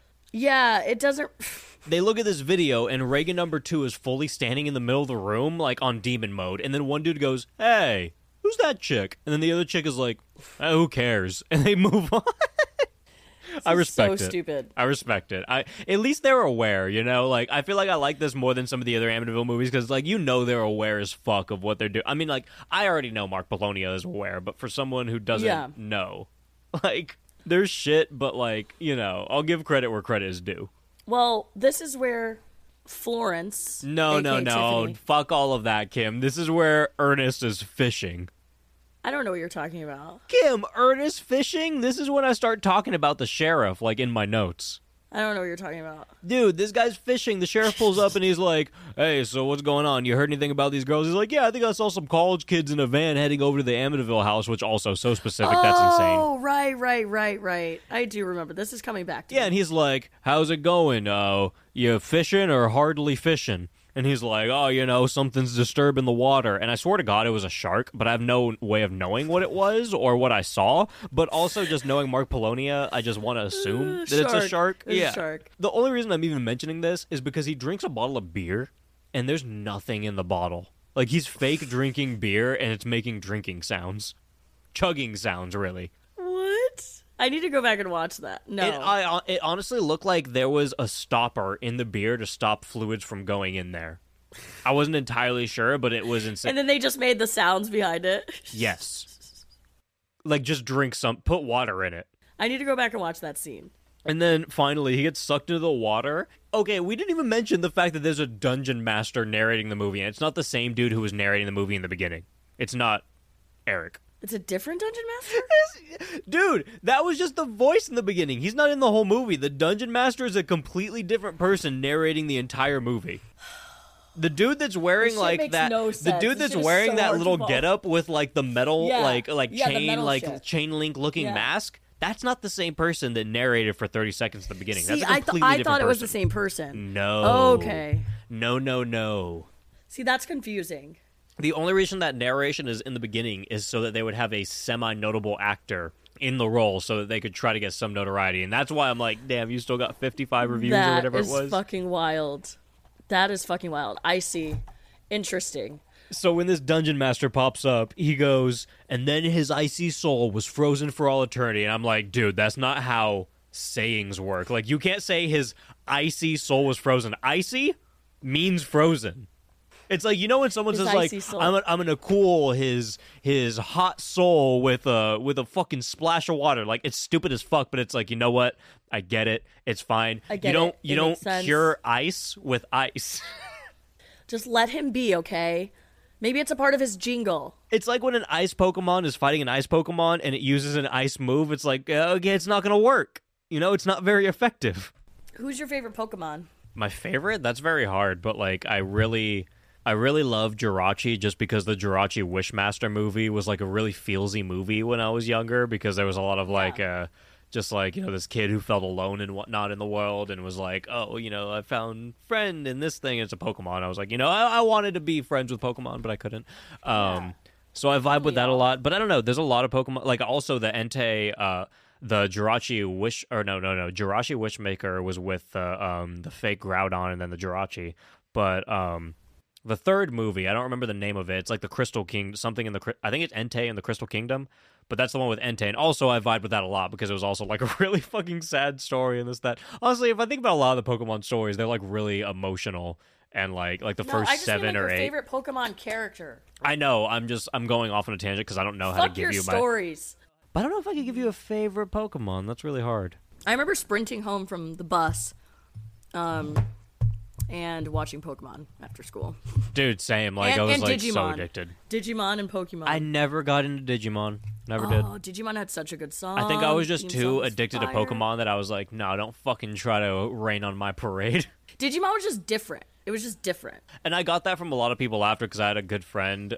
Still a good friend, but like, he's really into Digimon, and I was like, I don't really get it. But then when he told me, like, you know, it's like, yeah, it's different. I was like, okay, yeah. Digimon, Dragon Ball Z, yeah, all that shit. I was more on the Naruto side of things. I, like, watched Dragon Ball occasionally, but I wasn't big on Dragon Ball. I was big on Naruto. Anyways, now for that tangent. So we're kind of skipping the part that Tiffany brings that book back to the group of people, and they're looking through it. We're not really skipping that because we can skip that happening right there, and we'll still get to that. I mean, yeah, I guess the whole movie's out of order, so it doesn't matter. So they read the Witch Necronomicon. That's my next note. You see what I'm saying? You get right back to it without having to mention that. And it tells us that there's a witch's cake, and she says, it's baked from the urine of afflicted girls in Salem, plus rye and wheat. So stupid. So there's no story progression here. It's more like Chad playing guitar progression, if you know what I mean. Chad playing guitar progression. His name isn't Chad, but like the dude with the beanie. Oh, okay. When he just he's not playing Wonderwall, but for all intents and purposes, he's playing Wonderwall. He's playing Wonderwall, and I'm fucking here for it. And then like Reagan's granddaughter is kind of just looking off into the distance, Tiffany, while thoughts of witches plague her. Literally. And what's the girl that they picked up on the side of the road? What's her name? Dead? I don't know. She like scratches her finger on the book and is like, "Ow!" No, that's not the girl that picked up on the side of the road. That's just one of the dude's girlfriends. Oh. The girl that was on the side of the road, she's dead. I thought she came with them. No, dude, this isn't Texas Chainsaw. She's dead. This happens. No, for avid listeners who listen, you know what I'm checking out for movie. I start blending screenplays together. To be fair, those two girls kind of look the same. Yes, I think that's what's really. They're both like really thin brunettes with like really long straight hair, straight bangs, etc., etc. Like they look very similar. Okay, well, never mind. I guess this guy's girlfriend cuts her finger on the book and is like, "It's making me bleed." And I guess that's supposed to mean that it's evil, even though it's probably just an old shitty paper. I don't even remember that, but I think I vaguely like remember something like that-esque happening, but I don't remember. But yeah, that makes sense because to what happens later with the hand. Anyway, oh god, they go into the forest and Tiffany sees like a bunch of like really like I guess some Blair Witch shit, I'm gonna call it, like some weird shit going on in the forest. And then she walks back to her boyfriend. Her boyfriend's like, "What's wrong?" She's like, "Nothing. There's just some old bones and skin meat out there. I guess it just freaked me out." I'm like, "You guess? What are you talking about? If I saw old bones and fucking skin meat hanging on the side, I'm like, so Leatherface is here."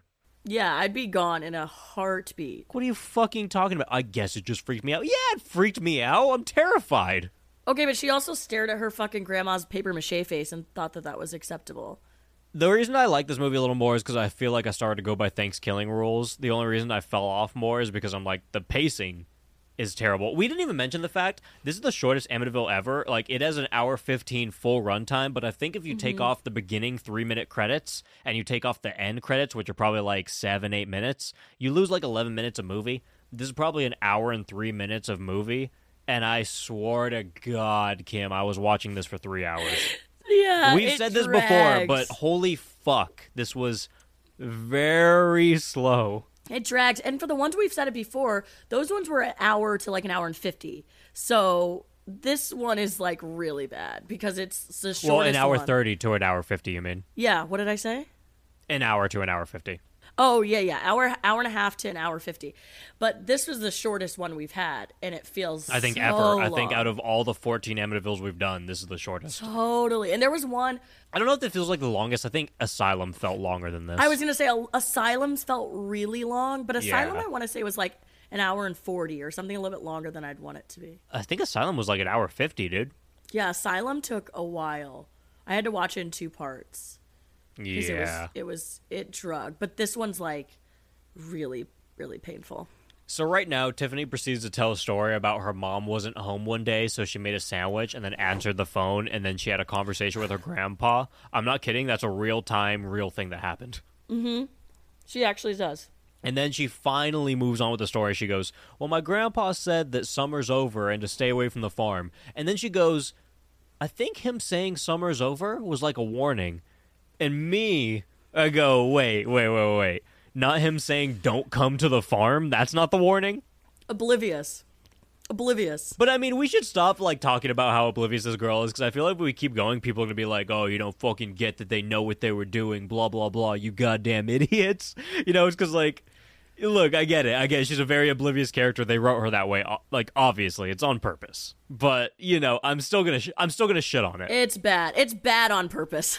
It's like, it's bad, but it's one of those things where it doesn't get so bad where it's good. It kind of is. I think it's more bad than good than, for example, Asylum. But if I'm comparing this to Asylum, it's like, how good is this movie, you know? Totally agree. I actually think now looking back, I think Asylum's like not bad watching this. No, I like this more than Asylum for sure. No. I do. You're confusing things. I don't know. Maybe we'll put that in the 72 hours. Do you remember when the Asylum guy was like, I'm a fucking medical professional, and popped his fucking collar? And was like, I'll love it. You'll love it. Suck my dick. Asylum was kind of funny. And they told her to lay off the crack pipe lady. There was a lot of good. And then the guy was like, my dick's going to break through this wall.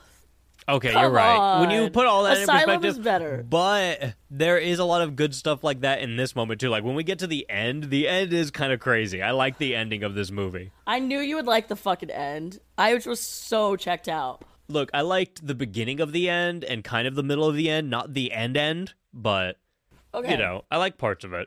Okay, what's been your favorite? I was going to wait till the end, but fuck it. What's been your favorite Amityville ending so far? I think I already know. Ending? I don't know. I can't remember the endings, honestly. I thought you were going to say 3D with the fish fly man in the basement. That is the ending. Monster. What's funny is that that's the first thing that came to mind right now, but I wasn't sure if that was like the end and if it would count. Yeah. That was the end. He like came out of the well and then the house like exploded. What was the end of 2? Oh, wait. The house did explode. That's pretty funny. The house exploded in like 4 of them in a row. You're right. I mean, that happened in a lot of them, but that one was like a lizard breathing fire through a well, and then it exploded. Wait, what happened at the end of 2, though? That's what I'm trying to remember. I feel like I really like the end of 2. Or was 2 the fish man? No, that's 3D, because 2 was the 3D. Incest brother. Yeah, you're right. Yeah. I know the dad. Didn't the dad just like come out and like? See, because if you asked me like my favorite Amityville, I might be able to tell you that. But ending, I don't know. I'd have to really think about the endings. Like you'd have to give me like some time to prepare on that question. Honestly, I like It's About Time. What was the ending? Dude, I remember the like movies and the general. Now I'm blinking. Like, yeah, I remember the general story of like all the Amityvilles at this point. But if you're asking me the endings of them, no, I don't remember that. Damn. The conclusions of every one of these has been pretty terrible. I can say that. Like, oh yeah. Okay, what's been your? Okay, let's save that one to the end. Let's keep going. No, it's okay. You brought up now. What's been my favorite Amityville? I love when you do the elementary school teacher. You're like, it's okay, Kim. Go ahead. There's no such thing as a stupid question. Thank you. What's been your favorite Amityville so far? Of the 14. Off the top of my head, I want to say 2. Yeah, you loved 2. You loved that incest. And 2 was just so ridiculous, and it was like, it's the first Amityville after the original, and it immediately kicked off just being so over the top, so fucking weird. It had some crazy practical effects. I think 2 has been my favorite. Like, if I'm looking at all my Letterboxd reviews right now, and so far, that has the highest rating of all of them. Yeah, I rated 2. I rated 2 higher than every other Amityville that we've covered. Yeah, 2's my favorite. I'm pretty sure that the horror show talked about that and they loved 2, and I was like, oh, fuck. Really? This. Is that true? I'm pretty sure. I was listening to an episode of the horror show. Damn, this is the horror show episode. I'm just gonna name this episode the horror show. Fuck it. It was a horror show episode. I don't remember which one, and they were talking about Amityville 1 and 2, and then they're like 2's so much fucking better. I think it was Joe who's like 2's so much fucking better. It is. It's way better. I would say my favorite's Ryan Reynolds. Nah, that's bullshit. And then It's About Time's a close second. It's About Time is my second favorite for sure. And probably like A New Generation would be pretty close. Or no, is that the name of the Texas Chainsaw one? It's like No. It was a new generation. The mirror one? The mirror one? That is the same name as a Texas Chainsaw one. That's the same name as the Next Generation. Yeah. That's the Texas Chainsaw with Matthew McConaughey. Yeah. Yeah, The New Generation was funny because they had a plot twist that kind of threw us. That one was pretty crazy, you know? I like that one. Okay. It's About Time is the one that I need to rewatch, though, remember? Because remember when we did It's About Time, I was setting up all the podcast stuff, and we were kind of on a time constraint, and everyone else was watching it, and I was yelling at James from the other side of the room while I was setting stuff up to, like, write down certain notes, so that one was chaotic. I didn't fully watch it. Like, I watched it, and I had a great time, but, like, you know, I didn't, like, sit down and pay attention 100%. Yeah, that's a good one. The old lady getting killed at the end by that truck. I could actually say that the It's About Time is the only Amityville that I haven't adamantly watched. I want to rewatch it. Yeah, you need to. That one's worth it. Okay, so anyway, we got to move on or this episode's going to be way too fucking long. So the sheriff, who, by the way, has a police jeep. I don't remember his police jeep, but I trust him. He has a jeep with a blue light on it. I love that. It's kind of badass, actually. Well, anyway, he finds the chick's car from earlier, the chick who was, like, broken down on the side of the road that got some antifreeze poured in it by fucking whatever his name is. He knows her specifically. He knows her car. He finds it running with the door open, and then he goes on his radio, I don't want to look for her tonight, specifically. He goes, I don't want to look for her tonight. So I'm like, wait, so you might another night? Isn't the first night where someone's missing where you have to look? And then he goes... Plus, it might not even be her car. I'm like, you went on the radio to say this is her car. But here's my thing. Who the fuck is he radioing to? Because he's the only person in the police station. No, dude. His is it his wife? His assistant, is his wife? Dude, remember? No, the dude we talked about earlier that keeps sending... There is one other person working at this police station. I'm being sarcastic. Look, he has a team. There's no dispatch. It's just... His one guy. Kim, and not only that, he looks off into the forest and he sees her severed arm on the ground and then he goes, nah, I'll worry about it later, and he leaves. Yeah. He's like, I'll deal with this another time. Which isn't necessarily off base with probably some people. That's so fucking funny, dude. He does not give a shit. Okay, and then we go back to the gang, and one of them says, I don't remember, like, what the conversation was. It's something about, you know, the witch trials and blah, blah, blah in the past. But he goes, I guess a witch was a witch was a witch. Cheers. And they all cheers their beer. It's like, what? So while they're all hanging out around the campfire, a random dude in, a what? Oh, dude, I hate iPhones. I tried to write a ghillie suit right here, and it auto-corrected to a chill or suit. Okay, what is a ghillie suit, though? A ghillie suit is like, if I'm correct, I could be complete off base, but I think a ghillie suit is like the military-esque thing. I feel like ghillie is like when you're a sniper, you know, like when you have like the feathers all around. And I don't think this is exactly a ghillie suit if I have the correct thing. I could be wrong completely. But if I am correct and it is like the sniper kind of like, you know, like camouflage-ish uniform, I don't think it is exactly that he's wearing. His is more like just camouflage military kind of thing, but I didn't know the word for it, so I was like, fuck it, ghillie suit. Ghillie suit. Okay, good to know. I'm learning. But he walks up. You know the guy I'm talking about, right? He walks up in full military attire, and he's holding a giant hunting knife. And then he questions why they're there, and they're like, this is my property. My family lives here. And he's like, oh, okay, you're the fucking Andersons or whatever the fuck. Yeah. And then he goes, well, me, I'm a squirrel hunter. And your grandma gave me permission to hunt the squirrels. And then Tiffany goes, I believe you. Like, no hesitation. She's like, sure. Also, like, why are you hunting squirrels with that big-ass knife? Like, that's not how this works. You don't just, like, jump after the squirrels. He's brutally pouncing on squirrels and stabbing them in the throat. Like, that's crazy. That's also just, like, not possible. I mean, even if it is possible, you're brutal, dude. I don't want you around me if you're doing that. Tackles a squirrel. And then he goes, hey, you guys seen any squirrels around here? And then one of the dudes says, no bushy tails around here. So fucking stupid. You know what this kind of reminded me of? It reminded me of in Cabin Fever when Eli Roth comes up to the campfire with his dog. With his fucking goatee.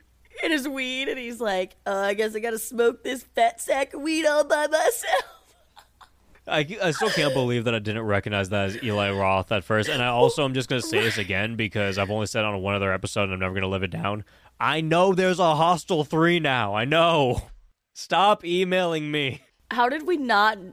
I just think it's so iconic that he said, I got to go back to my tent. It has like $4,000 worth of equipment. That's like $4,000.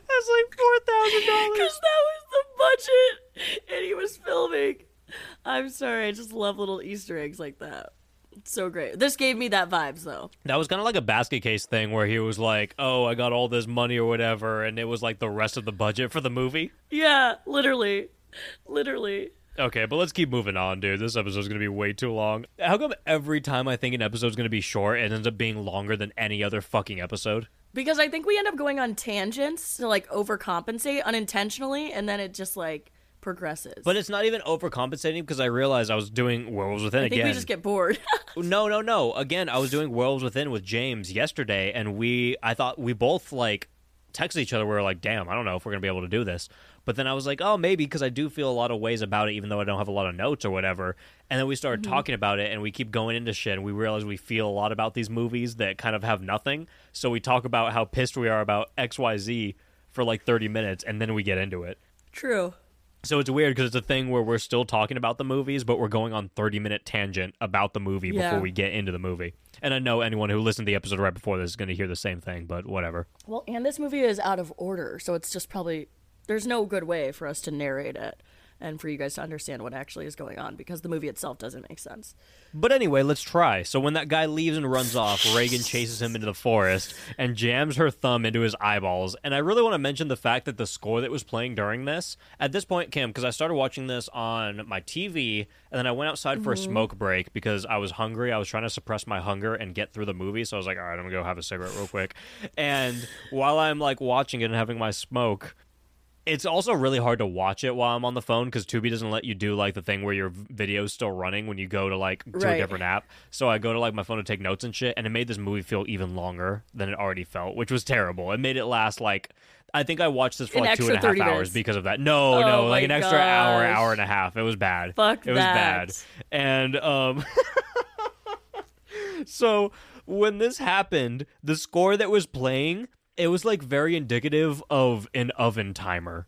And I almost had to stop my video for a second because I thought I had an alarm going off because it was like beep, beep, beep, beep, beep, beep, beep, beep, beep. And I had to stop for a second, and I realized this is a score. You're trying to do, like... Friday the 13th, John Carpenter-esque kind of score, like slasher score, where it's like dun dun dun dun dun dun, or like some, or it's like a really slow thing where it's like bump, bump, bump, right. You know, just something in that. Yeah, something melodic. Like that. But I was like, no, this is the timer for a kitchen's oven. Now that you say that, so I watched this twice. So I watched it a couple weeks ago when we were going to record, and then I rewatched it today because it's like. Wait, you watched this twice? Let's go! Well, I had to. I fucking hate you. It's not by choice. It's because your ass. We were supposed to record 2 weeks ago, so I fucking watched it. You know what? You're very right. You know what, guys? I'm going to come clean. Kim Bastard. Did hit me up, like, and I don't think it was two. That was last week. That wasn't two weeks ago. It was like a week and a half ago. Because I watched it before my vacation. I know that. And that was okay, maybe you watched it a little bit earlier before we were going to do it. I usually, like, do, like, the layout for the notes, and then I watch the movie, like, same day or something, so I have it in my head still. Okay, so yeah, you're right. You probably watched like a week and a half, 2 weeks ago. We were supposed to record this a week ago, but or like maybe a week and a half, maybe 2 weeks. I'll give it to you. I might be Caleb, completely wrong. It was literally supposed to be 2 weeks ago. So 2 weeks ago, we were supposed to record, but I've been trying to record with the Horror Virgin for a while now. Like literally, we've been talking about doing this collab for like the last probably 8 months, and our schedule has just been so bad that we haven't done it, but.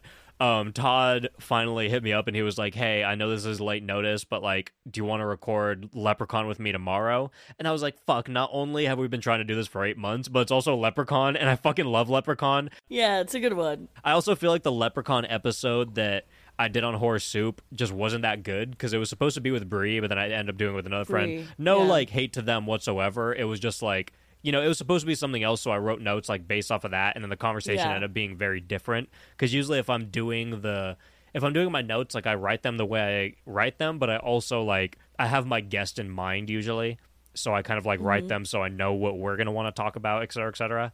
So it ended up being weird, and I just want to cover Leprechaun again. So, yeah, I bailed on Kim, is what I'm saying.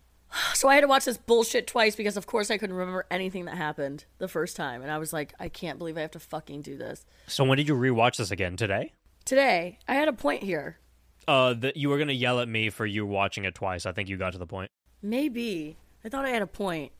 Oh, it'll come back. Well, that guy runs off. She jams her fingers in his fucking, or her thumbs into his eyes.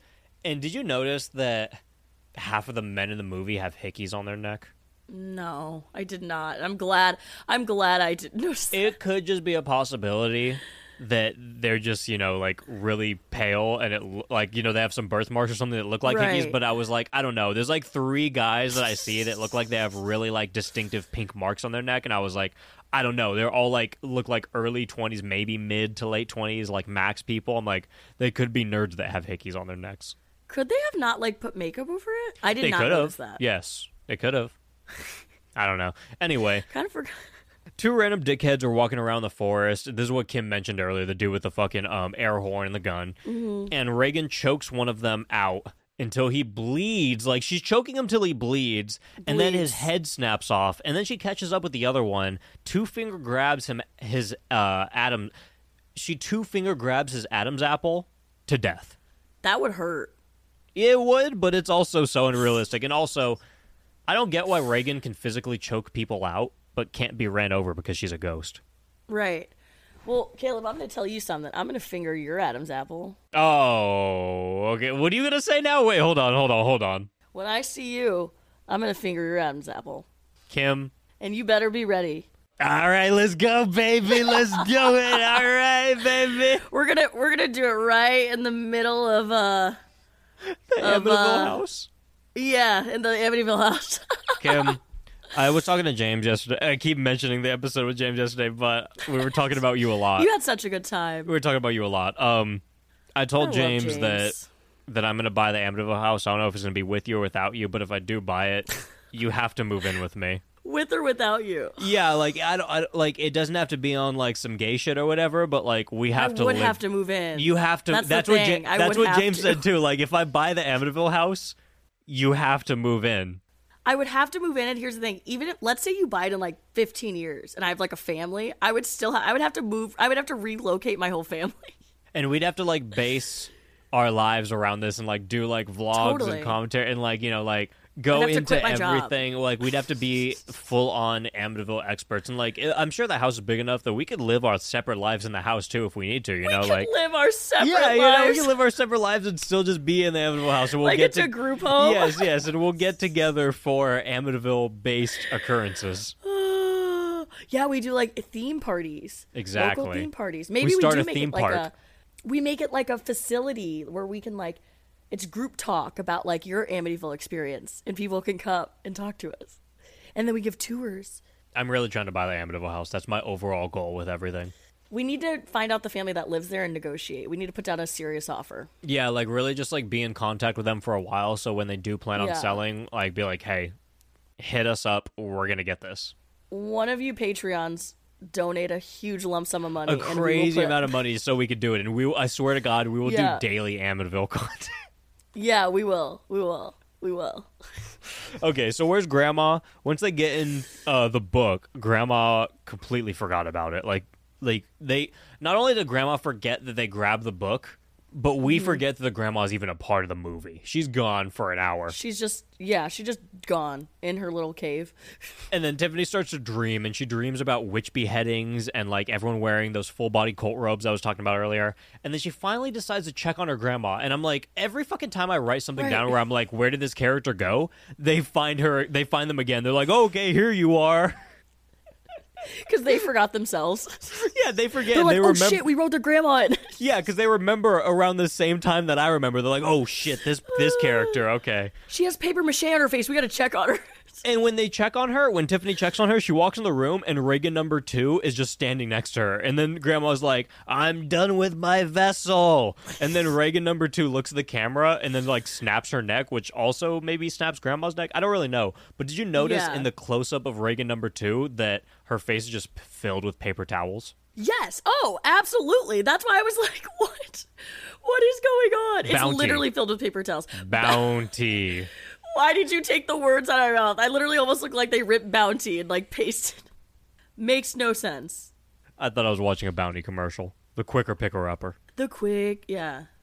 And then the other female friend wakes up hot, quote-unquote. She's like, it's really hot in here, and her hand is filled with vomit. That's what I was talking about in the beginning. Oh. Yep. Okay, I was talking about Reagan's, like, when they stab her and she, like, pukes out. It was caramel? It looked a little red. Syrup. Do you think it was just dyed caramel syrup?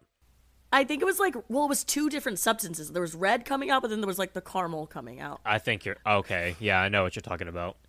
Okay. And it was I don't know what that was supposed to be. So this is when Beanie Friend gets possessed by looking at a small well of water, which, by the way, it did spawn a cool scene of where, like, the scene cuts between the dude's face and the vat of water about 50 times over and over again. It's like, boom, boom, boom, boom, boom, boom, boom, boom, boom, boom, boom, boom, boom. It's supposed to be a well, and you guys, it's literally like a dish. Like one of the... Shout out to Amityville 3D with my lizard man in the well. Oh, yeah. It literally did. It's but a shout out. It's literally like a dish, like one of those dishes that they used to find gold with. That's their well. Kind of like in Maleficent, like the... where she, like, looks in the dish. It's like that. You know what else it is, though? This is when Reagan from The Exorcist turned into Bitch from Ring. Yes. Facts. Scary movie version of Bitch from Ring. Scary movie version of Reagan. Yes. Yes. The whole movie, though. Wait, but Kim, we got to talk about what happens next, because... when he sees all this, the dude with the girlfriend who you thought was the chick on the side of the road, yeah. They walk into the basement, and his name's Eric, by the way, spelled A-R-I-C. Fucking stupid. My first boyfriend ever's name was Eric, and his name was spelled A-R-I-C. Fucking stupid. So they walk downstairs, and then this guy goes, put her in the water. It'll clear the vomit off her hand and make her cool. He starts yelling, put her in the water. And he's bringing her down so reluctantly, but he quickly turns into a demon and just drowns his girlfriend. And he's yelling, put her in the water. Kind of like Jevin's like, we're all going to die. We're all going to die. Dude. Wait. When Jevin goes, oh. Is it Judgment Day? Oh, no, that was Kyle. That was Kyle. Is it Judgment Day? See, Playhouse was funny. You know what? Playhouse is fucking 10 out of 10. We're gonna die. When I think about fucking Kyle... Kim, okay, we have hilarious. To cover... I watched this movie, and I told you about it earlier before we started recording, but Pledge Night, I want to do Pledge Night with you and Bree and okay. James and okay. Nia. And, like, I want to get the whole... and Hillary Barraford. I want to get everyone together for Pledge Night. I'm down. You count me in. I've never cried laughing for, like, as long of an extended period of time than I did watching Pledge Night. Like, I Who directs Pledge Night? Is it Mark Paloma? Or Paloma? No. It's Paloma? From 88. Okay. It's Pledge Night. Just, okay, it has the front man from Anthrax. Like, I think I mentioned her. John. Right, that's what you said. Yes. It's so fucking funny. Pledge Night. Okay. It is so funny. I'm down. Anyway, whatever. Count me in. So let's move on. Count me in. Sign me up. So he's like, put her in the water, and he drowns. No, Kim. I don't care about anything that happens until Rob Schneider from Animal pulls up. Rob Schneider from Animal? She has 6 nipples. I don't know what you're talking about. Kim, she has 6 nipples. I don't know what you're talking about. Pause right now and go fucking rewatch the end of this movie. If you missed this, there's no way we can continue this conversation. Don't do this. Kim, she has CGI 6 titties on her fucking chest. I think you're throwing me with Rob Schneider, an Animal. Tiffany had 6 titties. What's wrong with 6 titties? Did you see that or did you not? I did not. Go back and fucking watch it right now. I'm taking a piss. I'm not continuing this conversation until you watch that. I swear to God. I swear to fucking right. God. I swear to God. You're like my parent. No, fuck you. I'll be right back. Amityville Death House. Okay, that's interesting because when I saw that, but I didn't think they were nipples. I literally thought that she had, like, a fucking growth on her side.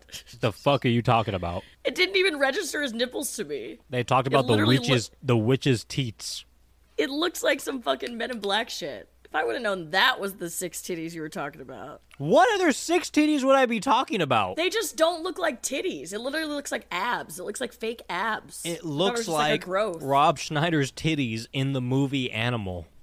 Well, I never saw Animal. You never saw Animal? Mm-mm. Your life sucks.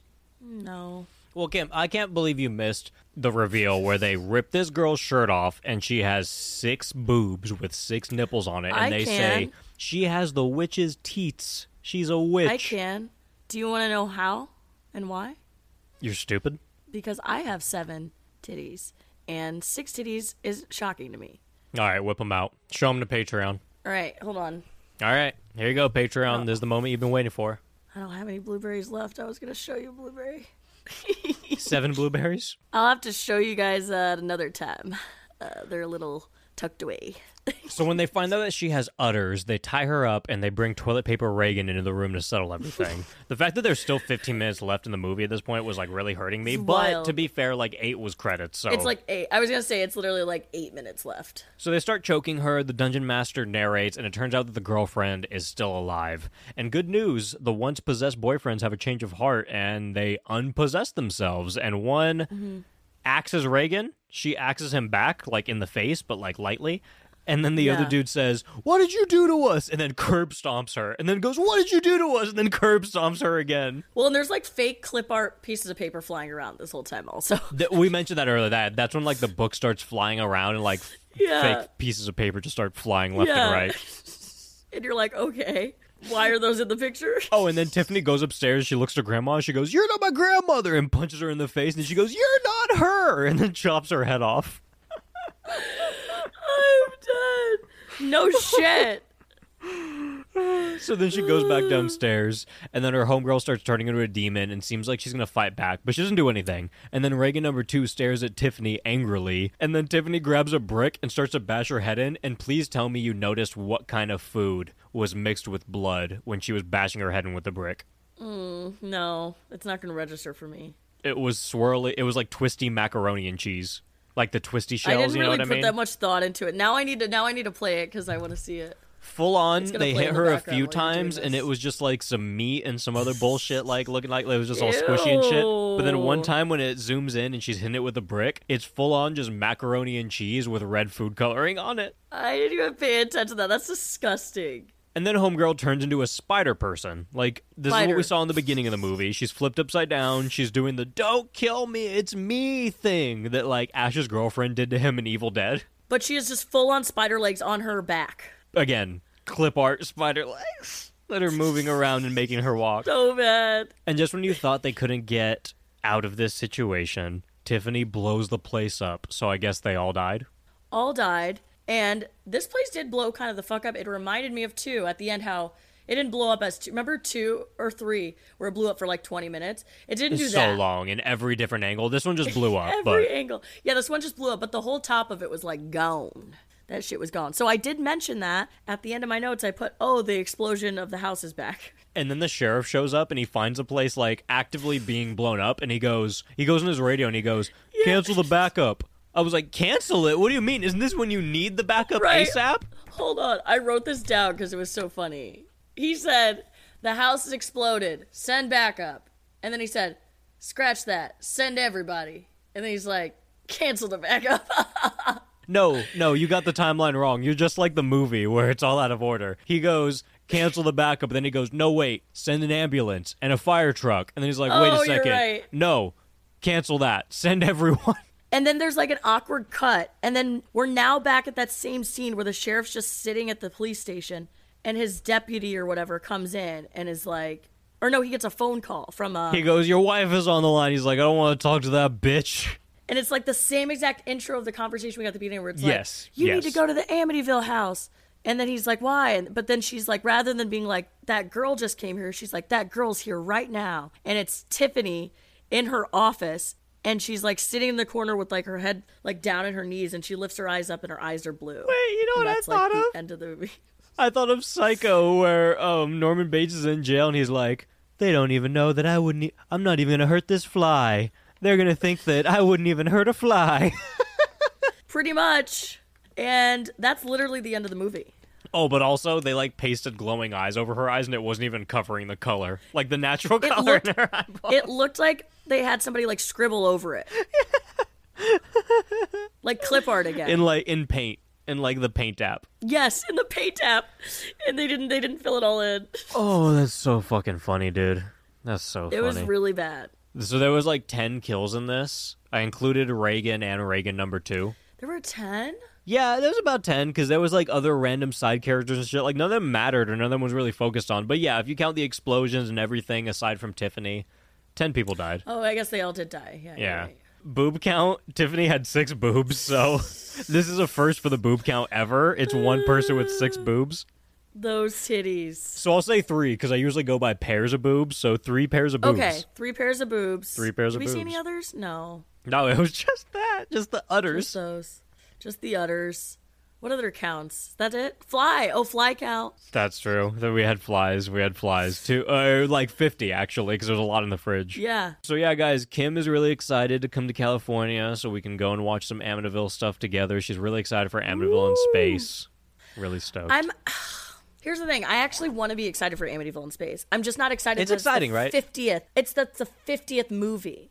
Like, the fact that I have to get through another, like, 30 to even get there. It's unfortunate. Like, I want to say that we'll do space before. Like, I gave, like, you know, the exception for Thanksgiving. But, like, I feel like we can't just because, like, I feel like space has to be, like... Once we do it, we're going to keep doing it. Yeah, because space also has to be, like, that prized treasure, you know? It's, like, the once you get through 49 Amityvilles, you get space, you know? I can't. I don't think I can make it.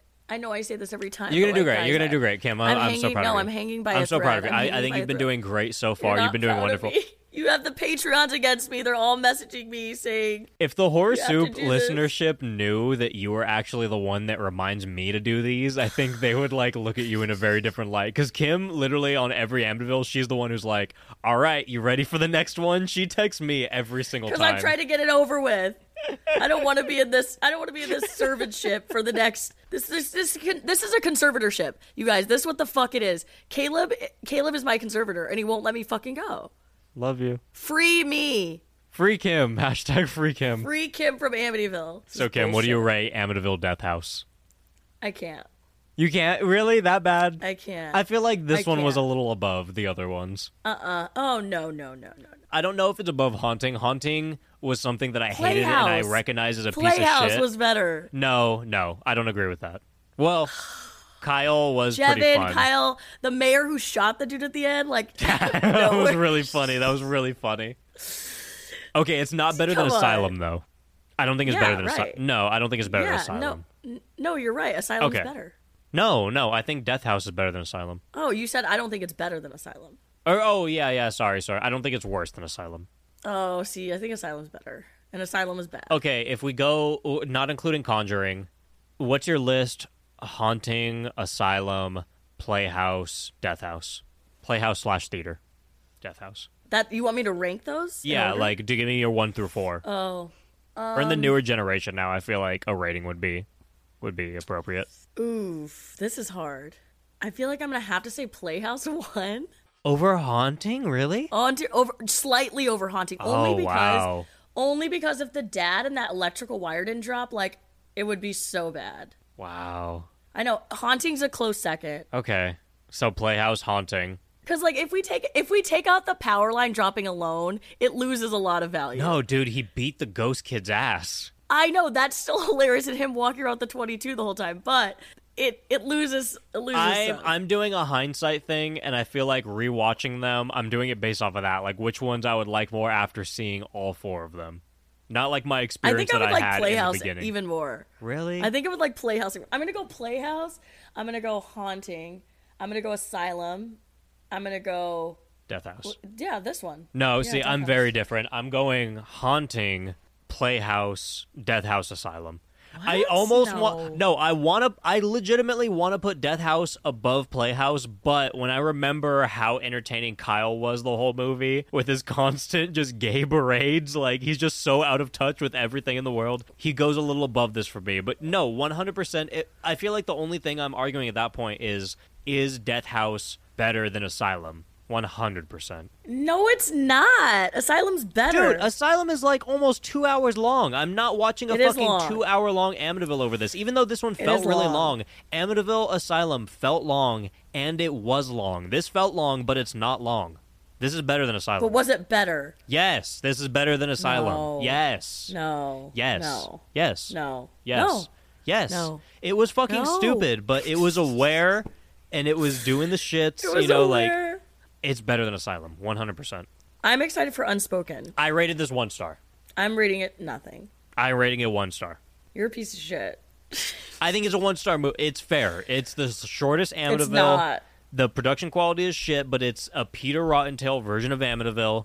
I might start to get really pissed when we watch like the 4 other Amityvilles that Mark Poloni has done, but right now this is a 1 star.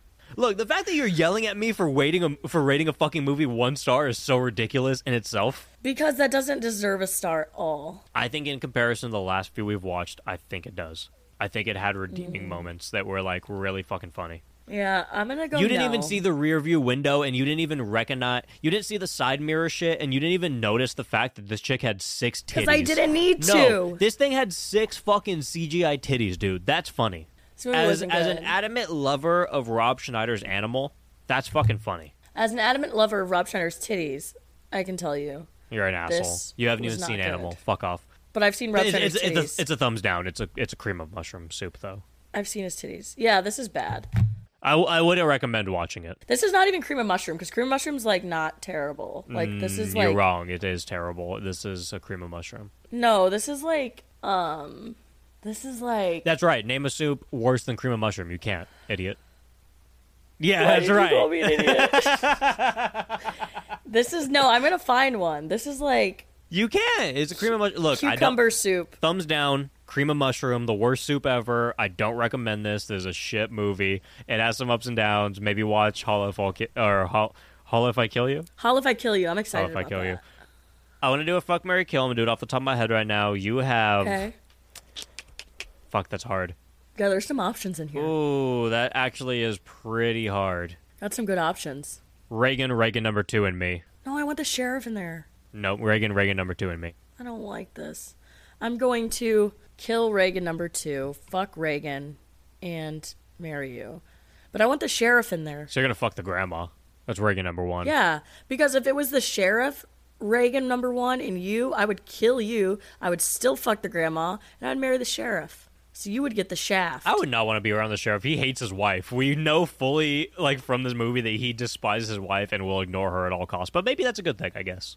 Yeah, but he's just, like, always gone and doesn't give a fuck. So. Yeah, that's true. Okay, so moving on, let's fucking end this episode. We have a question from Bex Lane. We have a question? Yeah, Bex Lane's cool as fuck. Okay. I like their super villain name. I've shouted out many times, but Bex Lane sent a question specifically for me and you. Oh, gosh. Okay, I'm nervous. So this question is... if you had to be roommates with any murderer/horror icon killer, for example, Freddy, Jason, Jigsaw, Babadook, or pretty much anyone, like literally anyone in a horror movie, who would it be and why? You won't be killed by this person, but you have to deal with them, and they could kill people that you know. Like, people that you know could be at risk. This is a really phenomenal question. This might be one of the best questions I've ever gotten. It's really cool, right? But I need some time to prepare. Hold on. Oh, this is fucking hard. I thought I needed time to prepare, but then one popped in my head, and it's only because I had a conversation about how cool it would be to just hang out with this killer very recently, and it's something we talked about earlier in this episode, actually. But so I have the ending is tricky, because your family's at risk still.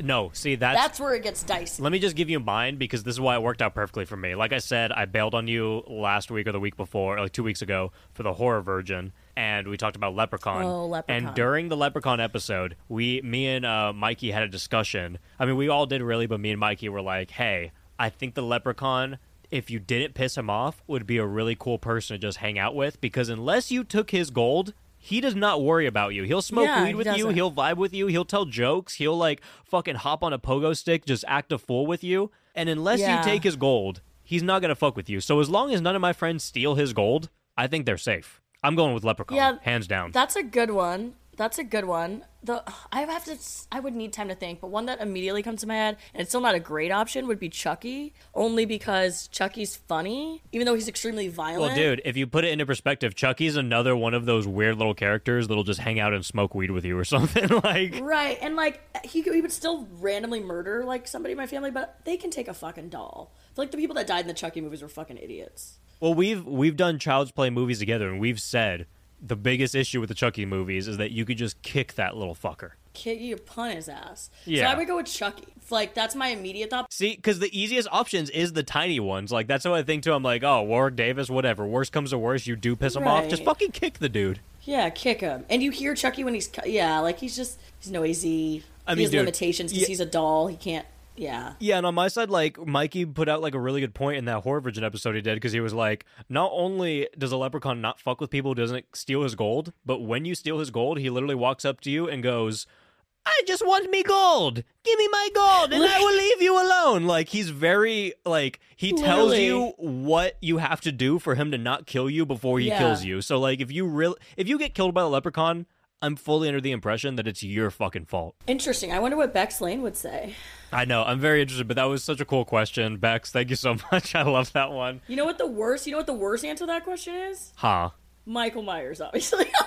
You think so? Could you imagine answering that question and saying Michael Myers? I mean, honestly, it would be kind of interesting, though, if you're like a fucking sociopath and you're just like, fuck it, I'm gonna hang out with Michael Myers, because, like, he's so just unemotional. Can you imagine what it would be like just hanging out with that guy? He'd be such a fucking buzzkill. You'd be sitting around watching a movie with him, and he would just stand up with his butcher knife and just start slowly walking to the right. Yeah. Like, just open the door, walk outside, kill your friend, and come back, leave. Sit down on the couch next to you with blood all over him. And then not die. Yeah, Michael Myers would be the fucking worst. And then Freddy would be annoying, because I feel like he'd pop up while you were sleeping. He would just call you a bitch all the time. He'd be like, what's up, bitch? Yeah, and I'd be like, bro, you, like, touch children. Like, leave me alone. So, yeah. Freddy, Michael would be hands down. Like, and Jason would just smell like shit. Like, you would just not want to be around him. No, the Texas Chainsaw fucking Leatherface would smell like dog shit. He smelled like ass and manure. I actually feel like Leatherface would somehow smell better than Jason, because Jason's been, like, underwater and shit, and is just, like, dead for years. Like, at least Leatherface is alive. Yeah. But Leatherface, he would just be like, the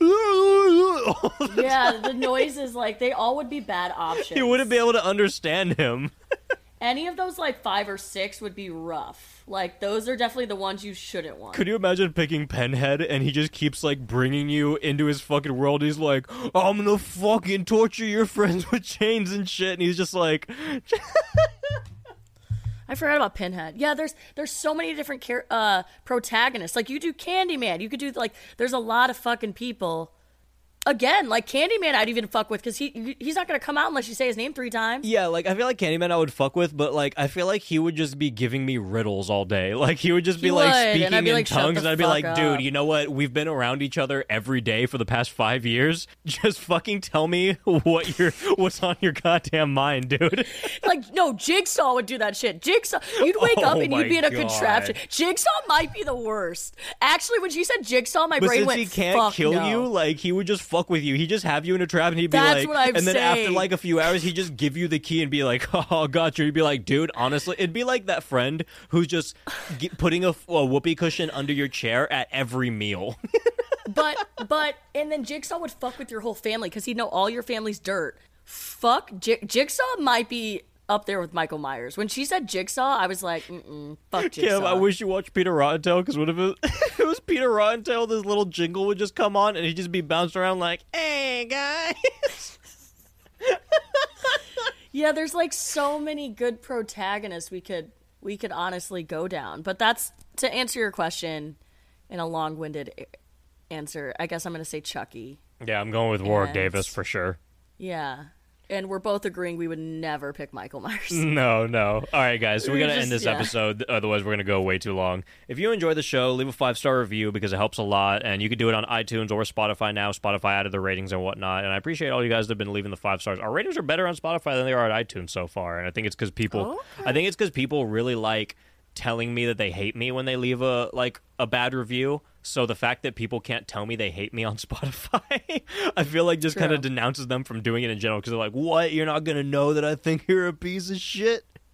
So it's a little different. Douchers. Anyway, if you guys like the show and want extra content, you want to check out the polls, all that other stuff, go to patreon.com/horrorsoup. There's movie commentary. There's full bonus episodes. Peter Rottentail's coming out at the very beginning of next month. I think it's coming out the 1st of next month. I already scheduled that. This month's bonus episode, like I said, with the Scream/Texas Chainsaw 2022 discussion. All that other stuff, bonus Amityville stuff. Me and Kim watch trailers together and some stuff. I'm getting her on for Amityville content soon. When we meet up in California, we're definitely going to watch some Amityville docs and shit and get some good in-person Amityville content going for the Patreon. Well, the best ways to keep up with everything Horror Soup is to follow the Instagram @HorrorSoup. TikTok is @HorrorSoup. The Twitter is @HorrorSoupSucks. Twitter. Letterboxd at Horror Soup. Caleb and Kim's is Kim Shady23. Shady23. Kim Shady23. Send in any inquiries to horrorsoup@yahoo.com, twitch.tv/horrorsoup. I'm not consistent, I'm being completely honest, but I go on it sometimes. And if I'm there, you'll see me there. Horror Soup on YouTube. Cameo Horror Soup. Pretty much everything's Horror Soup. But thank you to Ross Lee for supplying the show with intro and outro music, and thank you for Tom, aka the Mutant Members Only Club, for also providing me with a ton of music that I use throughout the show. Even if it's not in every episode, it's in a lot of them. So thank you, Tom. Shout out to Tom. And that's it. Peace out, Kim. This episode's fucking long. Jesus. Peace out. There's a place off Ocean Avenue where I used to smoke crack pipes with you. We were both 45 and it felt so right. Creeping all day, doing crack all night. Doing crack all night. There's a place on the corner of Spooky Street. We would crawl in the oven and crank the heat. We were both 45 and it felt so right. Creeping all day, doing crack all night. Doing crack all night. If I could suck your ass, things would get better. I would suck it fast and puke forever. Let your farts blast down on me and blow me away. Yeah. Fork. Fork. Fork. Fork. Fork. Fork. Fork. Fork. Fork. Fork. Fork, fork, fork, fork, fork, fork, fork, fork, fork, fork, fork, fork. You wrote it. Is a fork song. It's a song. I wanted to mix it up. It's a song about forks. Whatever. Hello, everybody. I'm laying down this episode. What the fuck was that? The intro? That was just what I wanted to let everybody know. That's the prelude. Welcome. No, that's not the. Yeah, that's not the intro. I just wanted to let everybody know before we intro that I'm laying down. It's important information. God damn it, Kim. Otherwise, they think something happened to me. They're saying, Kim, why are you on your side? Did you hurt your back? I'm lazy. I was gonna make it. I'm gonna leave the joke that I was gonna make. It's too far. Okay. Yeah, leave the joke. I think I already know where you're going with it. I think you do too. We're just gonna leave it though. Leave it. Okay. Hey, hold on. You want to know what we're not gonna leave? No. A blueberry behind. I'm also eating blueberries. I'm laying down eating blueberries. That's this episode. No blueberries left behind during the filming of Horror Soup. All right. That's my intro. Yeah, plug. Honestly, I'm putting that in as the intro.